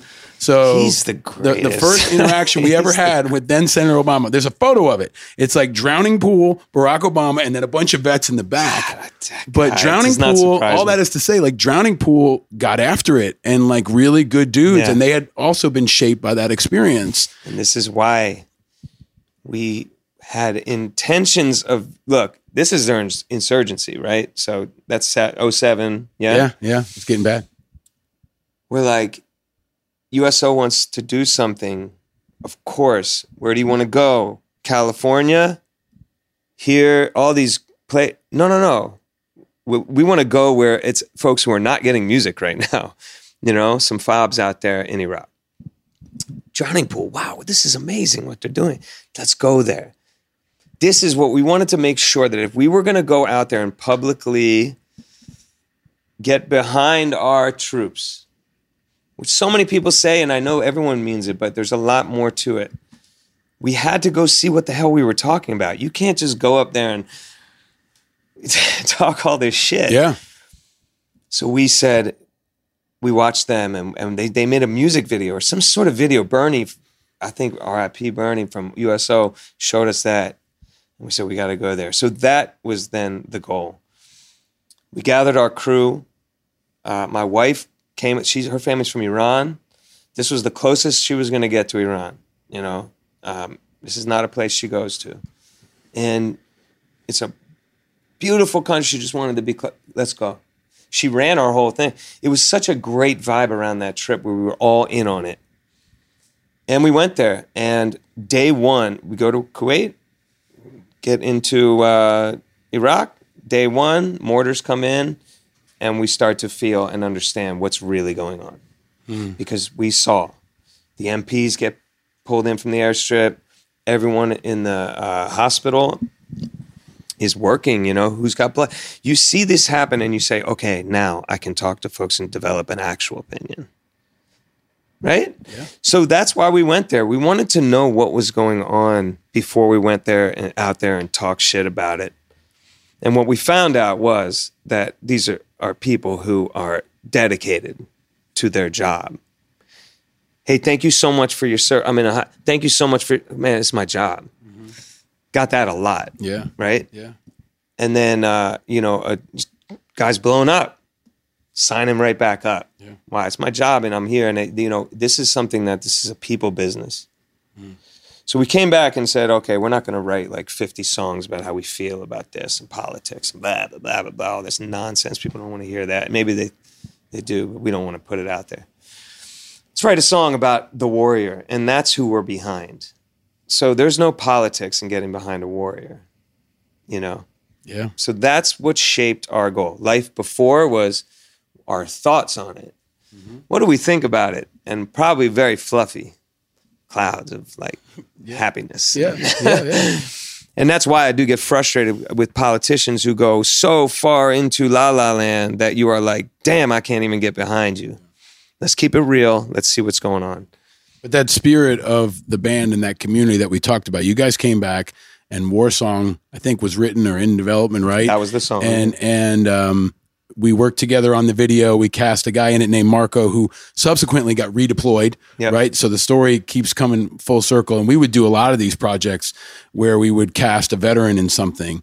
Um, and, and that was a little tricky because um, then they have to deploy and they're kind of like very visible, right? They're in a music video, or a guy named Todd Bowers we put in a public service announcement that was globally recognized. It was running the pregame in a Super Bowl, and then he redeploys to Afghanistan, right? yeah. And we literally, and you know, we literally had to say, like, what happens if, if he gets blown up? What happens if he gets killed? He pushed that conversation. Like, let's make sure we have a plan. Yeah. That's not something you normally think about when you're casting somebody in a music video, right? But you guys created the Open Up Your Arms effort. And that was what it was about. It was about opening up your arms to these people and not being judgmental and welcoming them into the community. And you were also, number one, you guys actually did the money piece. Um, a lot of artists will not. They're like, oh, yeah, I want to help, want to help. And what do we really need? We need money to pay for yeah, social workers, to keep the lights on. Yeah. But a lot of bands won't go that far. And you guys actually took money out of your own pocket and put it in the cause. That mattered to us. And you also listened to us. Like we, I remember we we we launched a petition, and I think it was on eleven eleven, Veterans Day. We tried to get eleven thousand one hundred one signatures. And we blew through that and, and kept that theme of the, sym- the symbology, uh, the symbolism of eleven eleven. And so it was really a collaboration where you respected us as advocates and as activists and listened to us, and you say, hey, here's a song, run with it, right? It was really a conversation and, and a collaboration that I think now in my, you know, almost twenty years of doing this, working with a lot of artists of a lot of different backgrounds, you guys are the gold standard. You really are. And the way you do it and the way you listened and the way you collaborated, and I know that built a huge dedicated following to O A R in the military and beyond. Yes. But I always hold you up as an example. If you're an artist of any kind and you want to look at how to do it right and do it in a way that not just feels good but makes an impact, you know, O A R is the standard. Yeah, for me. Don't be, and that's so nice of you to say, because we certainly don't set out to be that. We just have learned from our parents of like, do what you're going to do and do it. And don't be like, Uh, I'm kind of like in support of these troops. Yeah. You know, even yeah. saying troops, I don't yeah. even know if that yeah. covers the bases. Yeah. It's like, it doesn't. See, that's a level of awareness. You're you're recognizing that you don't know that that. I don't you know, even yeah, know, yeah, you know. But you've learned. Uh, you've learned. And and there's been so many times you said to me, "Hey, man, we got some tickets," or like just always thinking of us in a way that's really, really important. And now but, I A V A is doing Rucksack again. We're yep. gonna try to get in there. And yep. I know so they're so great about them. My third time they've emailed me like, "Hey, just you gotta checking follow in. Up, man," because you, you know gotta, you do because yeah. I, of course I care, but I'm not yeah. checking Every, every email. So. Everybody's busy, and you got you gotta we. Pull the Glengarry Glen Ross line. Uh, always be closing. A B C. Always, yeah, yeah. You know, I, I just like I, I just you know people don't get it twisted. You know, out there, you you supporting your the folks that are out there giving you the. Um, okay, we play songs. We say what the hell we want on stages, on microphones, in yeah. parks, loud, for anyone to hear what I have to say. That is protected. Yeah. Yeah. Yeah. So uh, let's not get it twisted. Like, I think a lot of folks might be reluctant to voice their support of our military because they think that maybe it, there's a negative connotation to that word, military. It's, it's, in my opinion, more about protecting than engaging, mm. attacking, and these things, you know? Yeah. And that's why it's it's a people business to me, because it's not just like, it's people who are... working, serving. God, I mean, you know, you serve the community. You don't have to be on the front line. You know, there's a lot of folks and working hard all the way back. Yeah, that's that's the spirit that you guys have um, have created, and it's become contagious. And and later, you know, we worked with other artists and were able to point to you as a model. And hearing you talk about this cause, right, and how people are different from the policy, how, you know, the wars, are, the people in the wars are separate from the politicians who create them. It uh, a lot of your work inspired other artists, including Chester um, from Linkin Park. Yeah. And, and Chester Bennington, we later partnered with him and Mike Shinoda and Linkin Park on a tour. And Chester um, would stop shows. That's he so did it true. night yes. after night after night. If you don't know, and if you're not a Linkin Park fan, if you don't know the history, just Google Chester Bennington and veterans, or Chester Bennington and I A V A. And you will see, and Mike did it too, Mike Shinoda. They would stop shows, okay, for five minutes, and Chester would put on an I A V A shirt. He would say, "Hey, everybody, listen up. Let me tell you something." And he would say that his, you know, ability to do that was in part because of, you know, the, the folks who were on the front lines and this respect and this reverence. But it was a very deep, deep connection. And it was so, you know, painful and ironic that we were doing a campaign with Linkin Park and with Chester to stop suicide.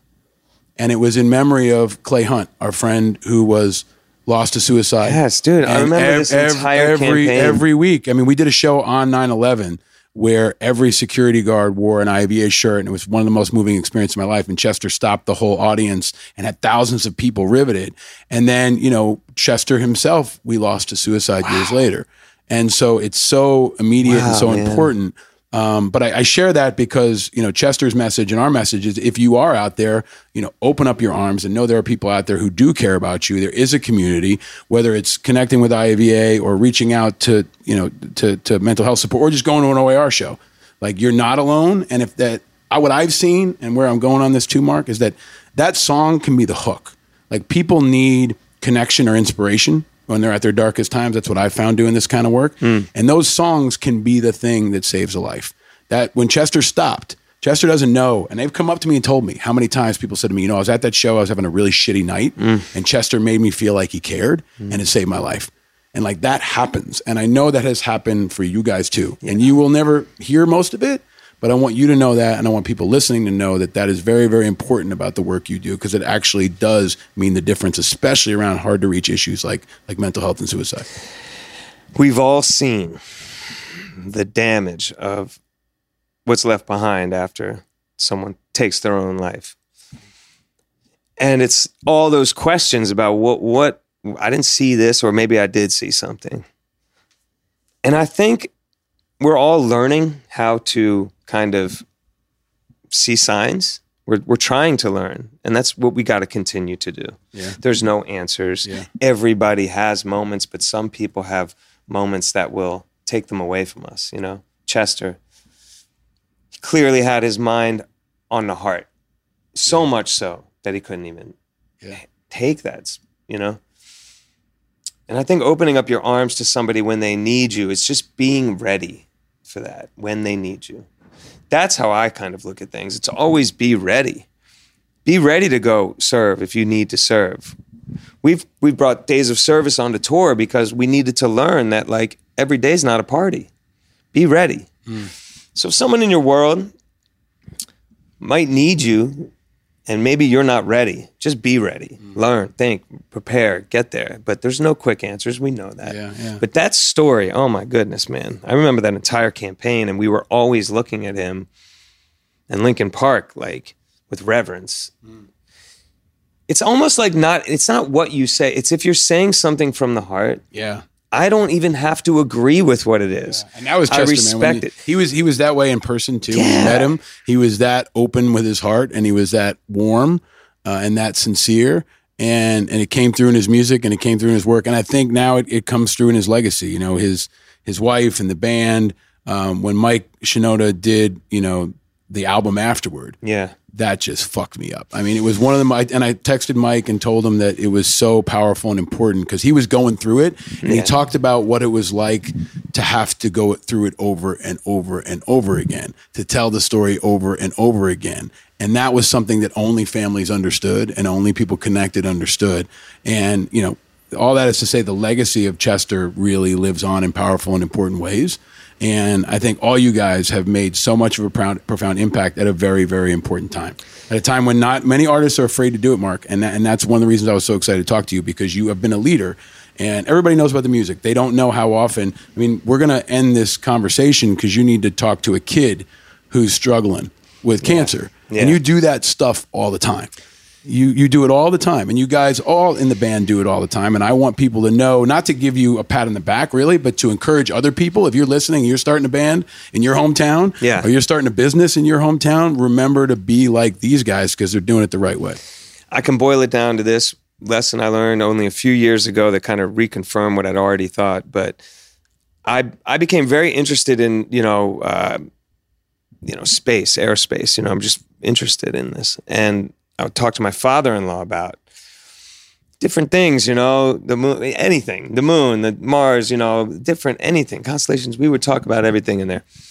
And he said, listen, when I look out and I realize how small, I realize for sure, we opened the interview with this, we need each other.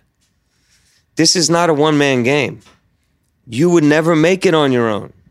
Yeah, yeah. We need each other. And the way we do that is through taking the time we have here and making it count. That doesn't mean preaching. That doesn't mean pointing your finger and poking at people and da da da da da da. Do you. Mm. Do it well. Set an example and make sure people see that.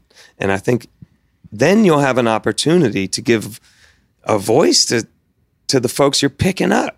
You don't even know it, Paul. Like, people watch what you're doing and feel like, even the title, Angry Americans, people probably say, I'm afraid to even say that. Well, why? What does that, you know, there's so much tension right now. Yeah. And I think it's from over talking. People are talking more, doing less. Getting so offended and so opinionated on things, doing nothing about it.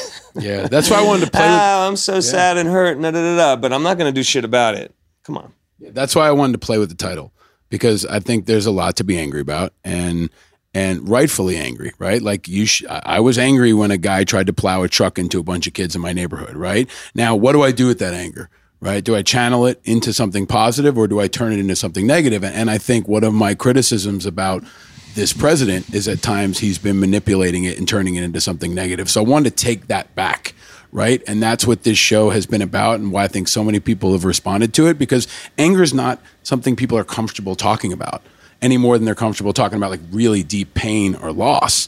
And so it's opened up a really important conversation in most communities. It's a little provocative. I like right? and, it. And that's okay it too. It caught my attention and immediately. That, well, you guys know about marketing. So that was And I know you. Yeah, and I follow well, everything you do. I appreciate and it caught that. My attention. But I want to go, since it is Angry Americans, you have to get a couple of questions that are standard. We're in a driving simulator room. And so I just want to make sure we're good on the times and everything. Yeah, if we need to pause, we can pause and come back. eleven thirty, great, great. Okay. No, eleven forty-five, so, I pushed it. Okay, right. so uh, Mark Roberge, what was your first car? You called yourself a road warrior. You guys yeah. have been on the road yeah. across this country in ways maybe most people have never seen. But what was your first car? My first car was an eighty-four Honda Civic. It was purchased from my brother, who was coming home from college, for two hundred dollars cash. I took that car, three tinted windows. Three tinted windows. The back windshield, darkly tinted, and two of the little mirrors, not like the passenger, but like the little like triangle one. That's it. Boom, boom, back. Bag, uh, beanbag ashtray. My friends used to carve their names into the inside roof of the car when they got in. So it would be like, Caputo. You know, my, my wife, it was even on there as we were friends in high school. So like I had all the friends carved in, you know, no automatic, nothing. It was the greatest car I ever owned. I've had some cars. That was the greatest one. You, in the morning, and when the weather started to get cold is when I got it. I'd start it up, go back inside and get ready for school. It would fill the neighborhood with smoke, the whole neighborhood. And I had no problem with that. I loved it. My parents were so okay with this shit. We lived basically, you know the movie Dazed and Confused? Yeah. We lived the nineties version of that. Loosey-goosey, fun, great parents, led by example, and it was awesome. And I just felt like this car was perfect for that. Mm. I held on to it for a long time. Then I bought my other brother's um, Jeep, and that lasted two seconds. I wasn't a Jeep person. Mm. Uh, and then I bought my friend Frank's Honda Accord, and that lasted me through college. And then I didn't, and then I had a four runner, which was my favorite car, my favorite truck I ever had. And now I haven't had a car in five years. The, the, the first car, what was the color? Oh, shit brown. Uh, light light shit brown. I'm so glad I asked. Have you ever written a song about that car? No, but I've referenced. I think you basically just oh, did. Like no. that, that was a, that was like a love a love song to this that messed car, me man. Up. I did this event for the Recording Academy in D C, twenty-five people in a room, some students. I was to open up for Garth Brooks. He was to come into this room and play a song, and I get to sing a song with him. I'm talking shit, talking about this car, da da da, da my three three tin in windows, and fucking Garth Brooks comes in and goes, "Hey man, that's a really good song title."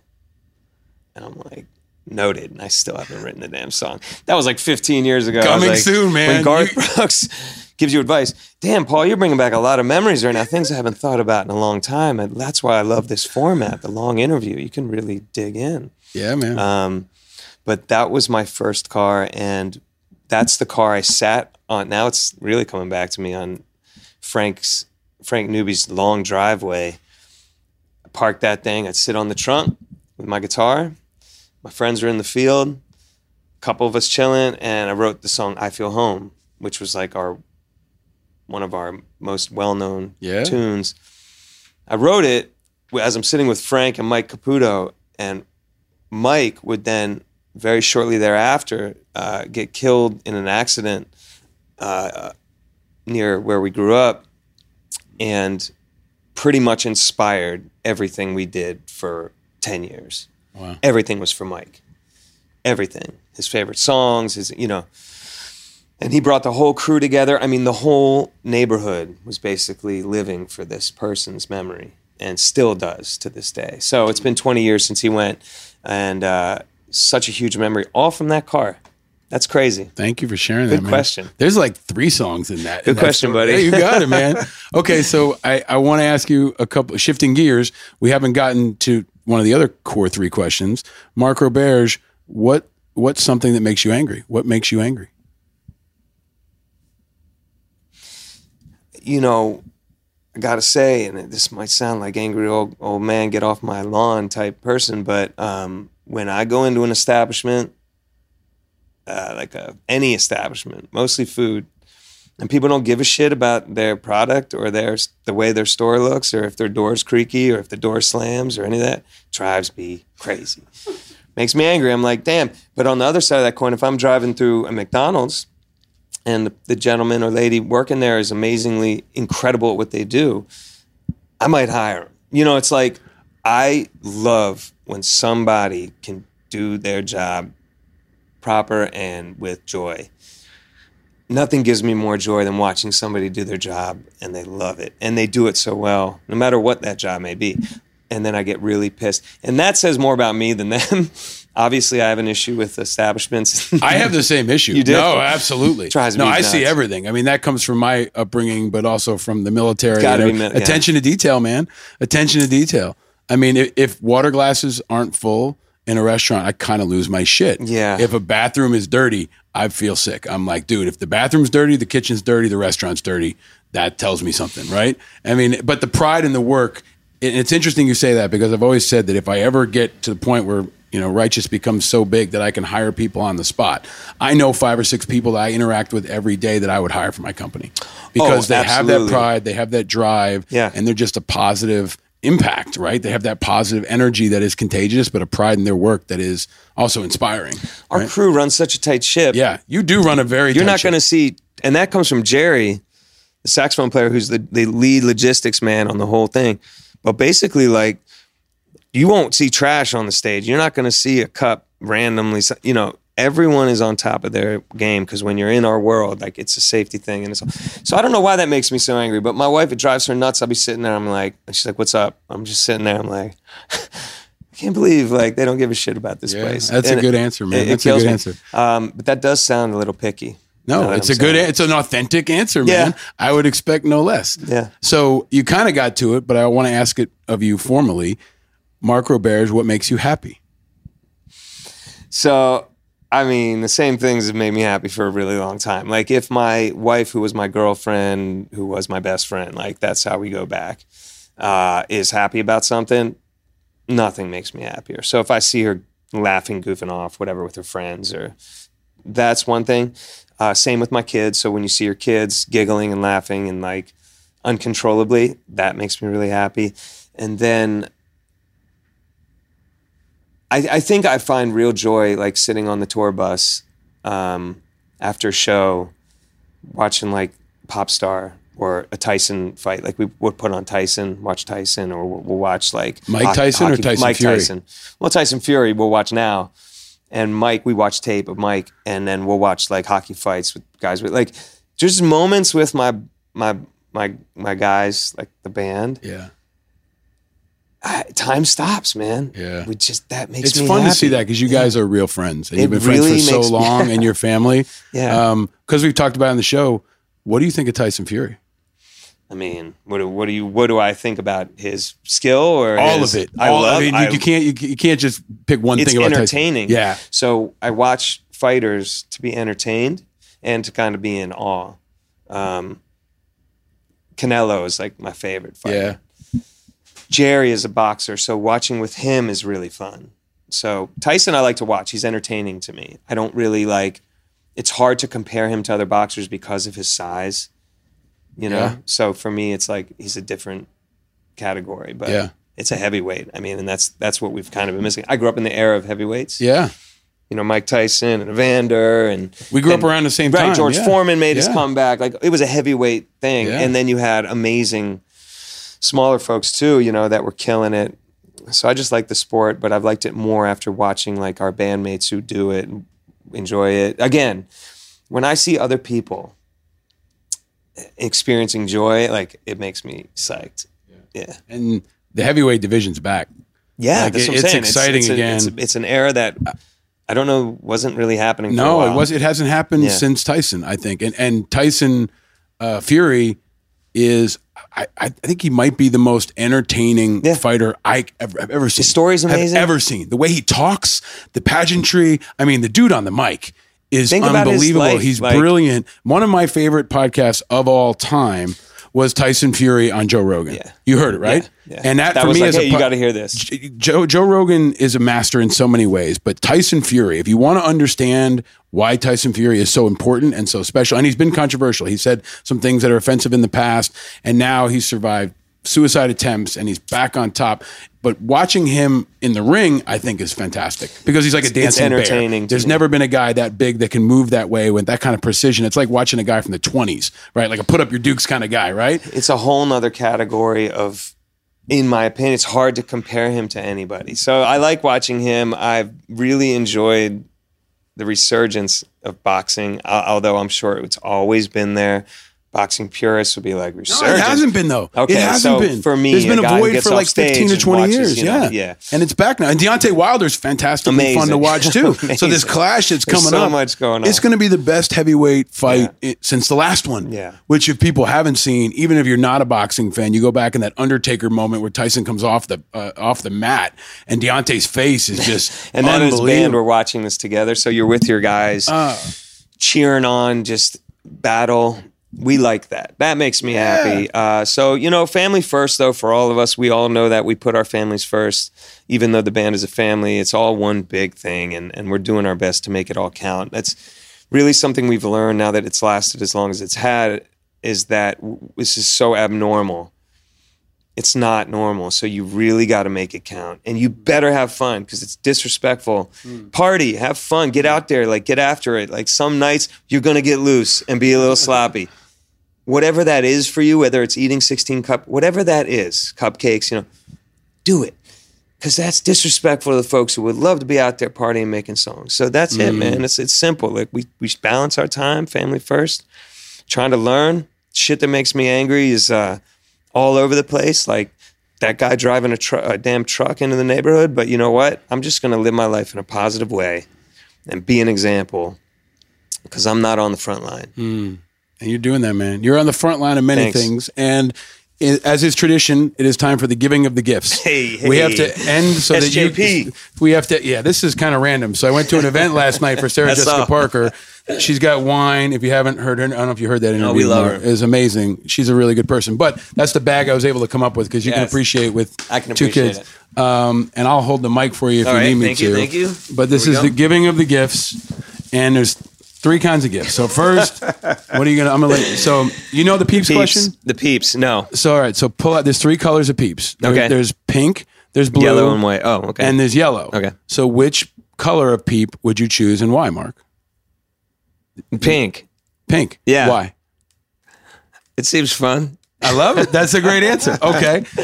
That that's right. excellent. Yeah, it seems all right, fun. And then we Here got we uh, Angry American Schwag. Oh, hell yeah. Merch. I'll be you guys have Jones. great merch. Hell yeah. So it's made by Oscar Mike, Righteous Veterans, Media, Made done. in America. Beautiful. We'll get you as many Love sizes it. as thank you, you need. So thank much. you. And Boom. then lastly, for your next Tyson fight with the boys or whoever, or with your amazing oh, wife. I know what's going on in here. Your amazing wife deserves a shout out too. She deserves she is all the shout outs. Incredible. And you guys, I got to say, while you open that, um, you guys have been like Ooh. parental role models for me. Really? You, really? you really have, man. I learn a lot from you by your example, not so much by your messages even, but by your example on how to be a good dad. And uh, have fun, man. Yeah, yeah. And every once in a while you need a break. So if you need a break. This is what I'm talking about. Oh, I'm gonna oh my God, we're going to work spilling. on making it's it open. easier to open. But it's, it's not open? That's Boom. the first time that's happened. It pulled off, but I can't okay, get it you out. You hold this. You, you get it like, hey, he's like, I'm a real man. I'm like, no, ah, I'm try this. I can't open this. There we go. Oh, I, I chose used, yellow, but I meant, yeah, here we go. I used my teeth to open this. But oh, baby. It's Four Roses, oh, which man. is great. Always an American whiskey. Um, because, you know, Thank you. it's a classic. You're a classic. And Rose is one of my kids' nicknames. Rose is one of my kids' nicknames, so this is good. I didn't Rose. think I was going to have to tell you to put the mic next to your mouth, because you're I such forgot, a professional. I got drunk off that. Little That's good. That means we're going to a good place. Yeah. But Mark Roberge, you are Thank a dear you. friend. You're an inspiration. You're an in- iconic, important, inspiring American, and what you do is, is is so innovative and important in music, and it's so much bigger than music, and it's so your message of of inspiration and positivity and community and family is always very important, but especially in times like this. And so I want to thank you for all that you do for everyone out there, and uh, excited to keep watching you do your thing, man. Thank you so much. And now it's my turn. Yeah. Thank you. That's very nice. And I want you to know that you have been an example for so many people, but you know this, right? That's your job. Your job is to like be the example, right? Show that we can have voice and we can represent. You've written books. You're doing everything with it. All your outlets uh, all for positivity. Nothing is negative. Even the name Angry Americans is a misnomer. I mean, you're there for positive purposes, and we're following you. We got your back, which is the greatest tagline of all time, uh, and we stole it. Um, but respect to you, you've influenced what we do. I mean, that's a lot. Uh, says a lot, because um, we aren't easily influenced. So I appreciate much love. That, brother. I think Johnny, Johnny Cash or, or Willie Nelson said once that we're going to write a song uh, about stealing each other's songs. So just basically, if we've got your back works, man, take it, run yes. with it. Yes. And uh, I think you, you're going to inspire a lot of songs uh, from this conversation for others. Uh, and I'm just so grateful for you, man. Ladies and gentlemen, the great Mark Roberge. So much fun. And a testament to this guy. He is leaving this conversation. This is no shit. Yeah. To go connect with it, with a sick kid. Yes. And to give him some inspiration and hope. That's and right, man. That's, that's living it every day. So right. I'm going to let you do that. See what happens. Ladies and gentlemen, this has been Angry Americans Live from the Classic Car Club in Manhattan. Thank you.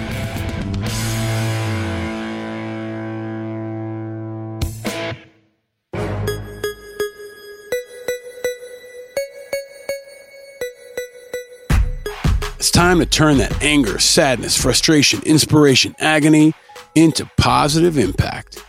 It's time to be a helper. Always look for the helpers. There will always be helpers, you know, even just on the sidelines. Because if you look for the helpers, you'll know that there's hope. You know the tune. Every show, I offer a way of converting your righteous anger into positive action.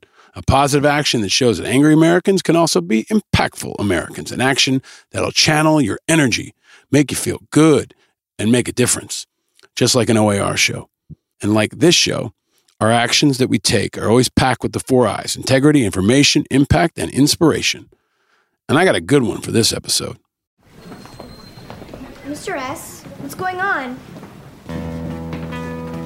I heard you in music class. You guys can really play. Why didn't anyone tell me? You. What's your name? Zach. You play the guitar? Yeah. Okay, come here. You ever played electric guitar? My dad won't let me. He thinks it's a waste of time. A waste of... Try this one. Okay. There's a guitar pick, and you pluck along with me, okay? If you can.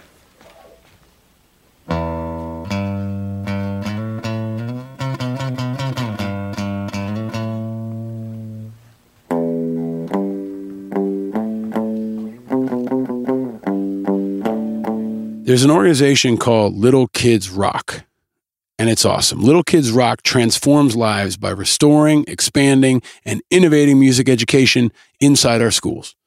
They have a network of thousands of K through twelve teachers all across forty-five states that lead a national movement that brings innovative and inclusive music education to students.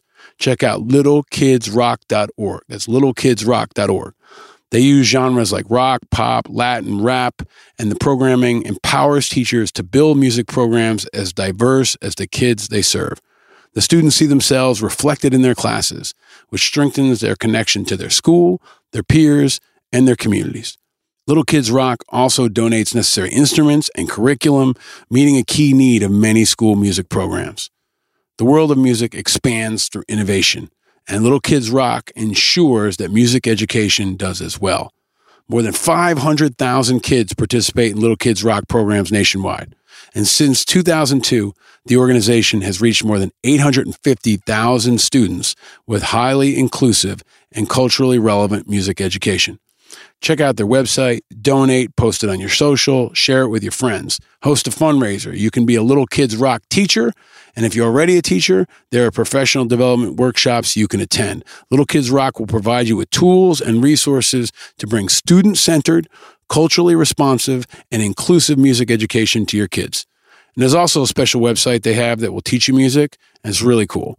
And you can use it to teach kids in your life. It's called Jam Zone, and it's pretty damn cool. You pick a song and an instrument and learn how to play it without picking up an instrument. It's all online. You can learn to play your favorite instrument and your favorite songs. You can also learn how to write and record your own music. To get started, you can take a video tour and subscribe for updates. That's all at little kids rock dot org. There's another organization I also recommend you check out called Musicians on Call. These folks are really amazing. They deliver the healing power of music. They bring live, in-room performances to patients undergoing treatment or unable to leave their beds. They bring in a little dose of joy into a healthcare facility. You can check out what they're doing all across the country to bring music to hospital patients, families, and caregivers. They bring volunteers to perform at the bedsides of patients. At each bedside performance program, a volunteer musician is escorted to the room in a healthcare facility by a volunteer guide or hospital staff member to perform at the bedside of patients or residents. It's a really simple process that brings miraculous change for patients. They've seen veterans move their injured limbs to the music, children smile for the first time since they've been in a hospital to receive cancer treatment. The one-on-one interactions between musician and patient have a really powerful effect on restoring happiness that often can fade away in a healthcare facility. So check out their website at musicians on call dot org. There's a lot of ways you can help. You can join the Backstage Pass Club. You can volunteer. You can become a program advocate. You can become a program champion. And of course, you can donate. My good friend, former I A V A colleague, and all-around awesome dude, Pete Griffin, is the president and C E O. I know him, I know his leadership, I know his team, and they're awesome. And his go-to karaoke song is Soul to Squeeze by Red Hot Chili Peppers. A great choice, great dude, great cause. Check out Musicians on Call. Nonprofits like these will change the lives of kids all across the country. And one of them just might be the next Mark Roberge. Help us spread the love and spread the music. And if you got a story to tell or a resource to share, find us on social media and use the hashtag AngryAmericans and let us know. Don't just be angry, be active and turn up the music.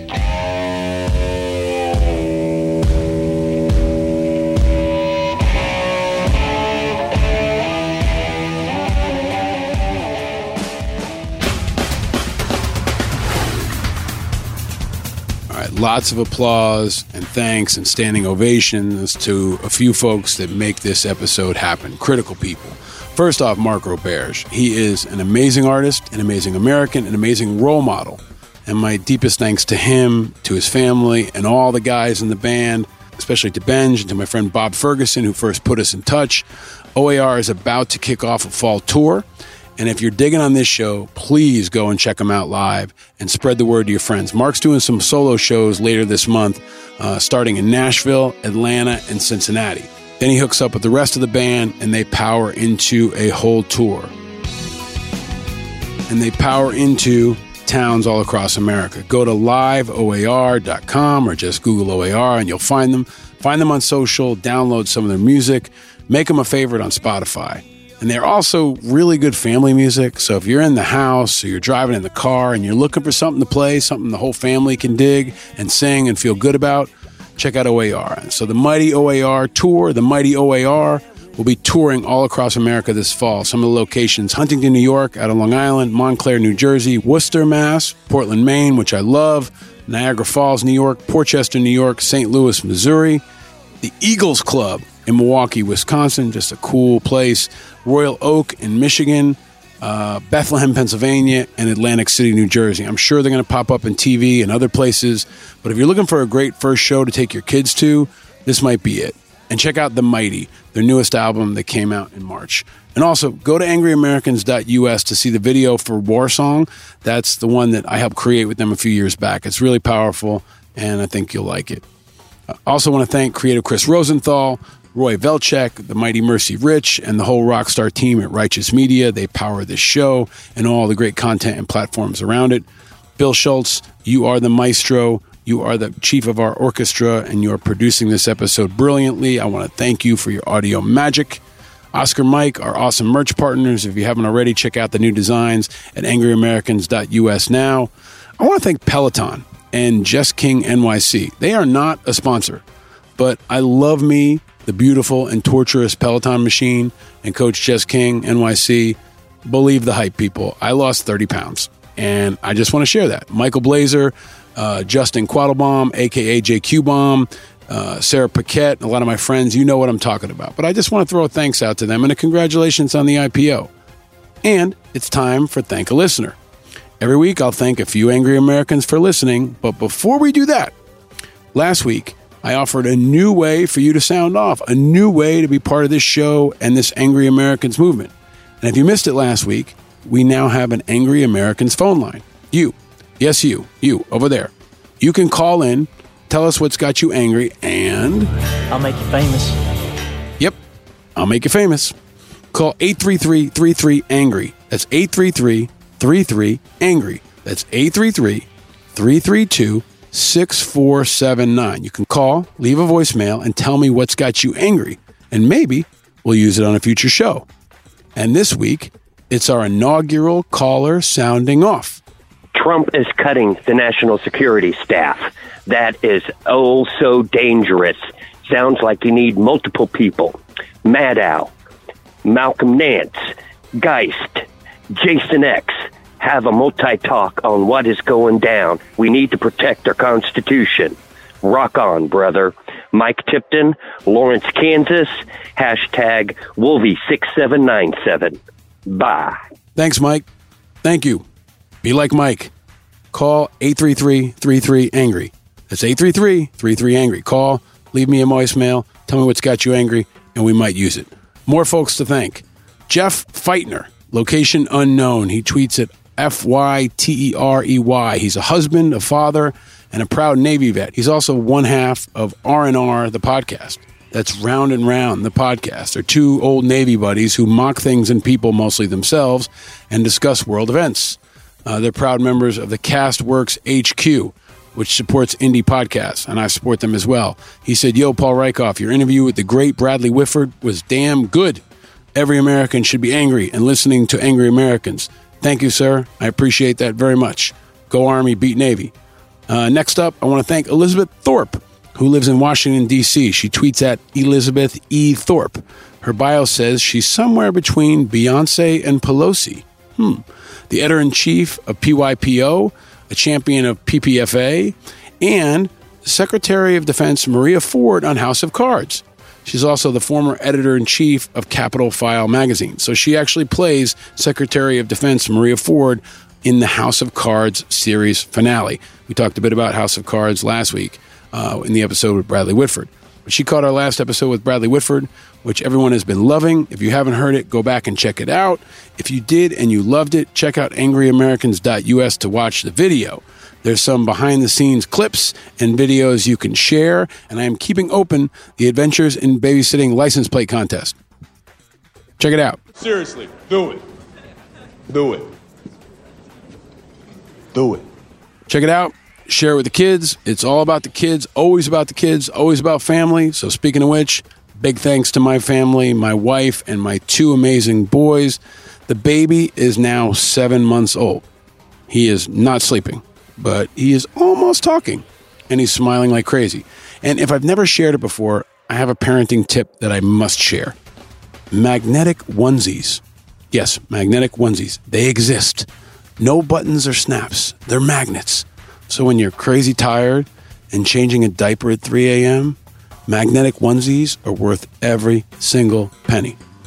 You're welcome. My four-year-old started martial arts this week, and he's doing great, getting some good discipline. And I always remember a line from my friend Nate Fick's great book, One Bullet Away. He wrote that his father once told him when he was joining the Marine Corps, I'm glad you're joining the Marine Corps because they can teach you things I love you too much to teach you. I feel that same way about my kid taking martial arts. But Ryder will no doubt be kicking my ass very soon, and hopefully he can protect me, if need be, from Rudy Giuliani. This week is also my five-year anniversary. So the most massive shout-out and thank you of all to my amazing wife, Lori. Five years have gone by in a flash, and our wedding seems like only yesterday. But I am more grateful, more in awe, more in love with you than ever before. No matter what happens, we're always in this together, and I've got your back, and I know you've got mine. And as always, nothing but love. And finally, nothing but love for you, my dear listeners. Thank you for tuning in. This land is your land, and this land is my land. From California to the New York Island. Please continue to tell your friends to check this podcast out. If you're on an Apple device, leave the show a quick review. Look, I know some of you haven't done it. You're saying, yeah, I'll do it later. Do it right now. Do it. Do it. And check out angry americans dot U S. You know the deal there. Keep the feedback coming on social media. I see you. I hear you. I'm with you. Mark your calendars. I am guest hosting for Chris Cuomo this Friday, October eleventh, and Tuesday, October fifteenth on Sirius X M POTUS Channel one twenty-four. That's on the radio. We're going to get into impeachment, Syria, an N F L weekend preview. I'll talk more about Rudy Butt Dial. That is a hashtag. Uh, so tune in to Cuomo's Let's Get After It, twelve to two p.m. Eastern on SiriusXM POTUS Channel one twenty-four. You can also go to the Sirius website and get a free trial. I think it's like three months if you go to the website and get a free trial. Listen to me on Friday and next Tuesday and in dates to come. Friday, I'm going to have Gail Samak Lemon. as my guest. She is the author of the New York Times bestseller Ashley's War and Dressmakers of Career Con. She is an adjunct fellow at the Council on Foreign Relations, and she writes about entrepreneurship and conflict and post-conflict zones. She's covered politics for A B C in Afghanistan, Rwanda, Liberia, Bosnia, and has been all over the conflict in Syria. She's going to join me to give me inside perspective on how Trump's abandonment of the Kurds is impacting real people on the ground in Syria, and especially women. So I'm going to talk to Gail on Friday. Tune in for that. And on Tuesday, after the long weekend, I will be back on Sirius. That's the night of the next Democratic debate. We'll have a preview of the debate, and my guest will be Amy Walter, the national editor at the Cook Political Report. Uh, she's also the host of Politics with Amy Walter on The Takeaway. She's a cycling enthusiast and a lover of all things summer. We're going to get into the latest polling numbers on the candidates, on impeachment, and more. Uh, and we will definitely have a debate of the day. So tune in if you're a SiriusXM subscriber. If you're not, go to the website and get your free three-month trial now. Next week, we will be back with a brand new episode and a new guest. And it's a big one. It's a really fun one. I'm excited about this one. One of our biggest names, one of our most fun names, someone who is deep in the mix, stirring shit up and throwing punches at the president and just about everyone in politics and news on a weekly basis. She is amazing. That's all I'm going to tell you. Stay tuned to my social media to find out more and to guess the guest. Every night before the show, I post a secret picture and ask you to guess the guest. And if you win, you get a special prize. So subscribe now to Angry Americans and have it hot and fresh and waiting for you Thursday morning at zero dark thirty. That's zero three oh one Eastern Time, just in time for your Thursday commute to work, or if you're up late on the West Coast, it's just after midnight. And until then, stay tuned, subscribe for free, and share, and we will keep this movement growing week by week. We shall overcome. We shall overcome. And remember, it's okay to be angry. And no, you're not alone. We're all a little angry, and that's because we're paying attention. And together, we can turn that vigilant anger into positive impact. I'm your host, Paul Rieckhoff. Thanks for listening. Stay vigilant, America, and keep the music playing.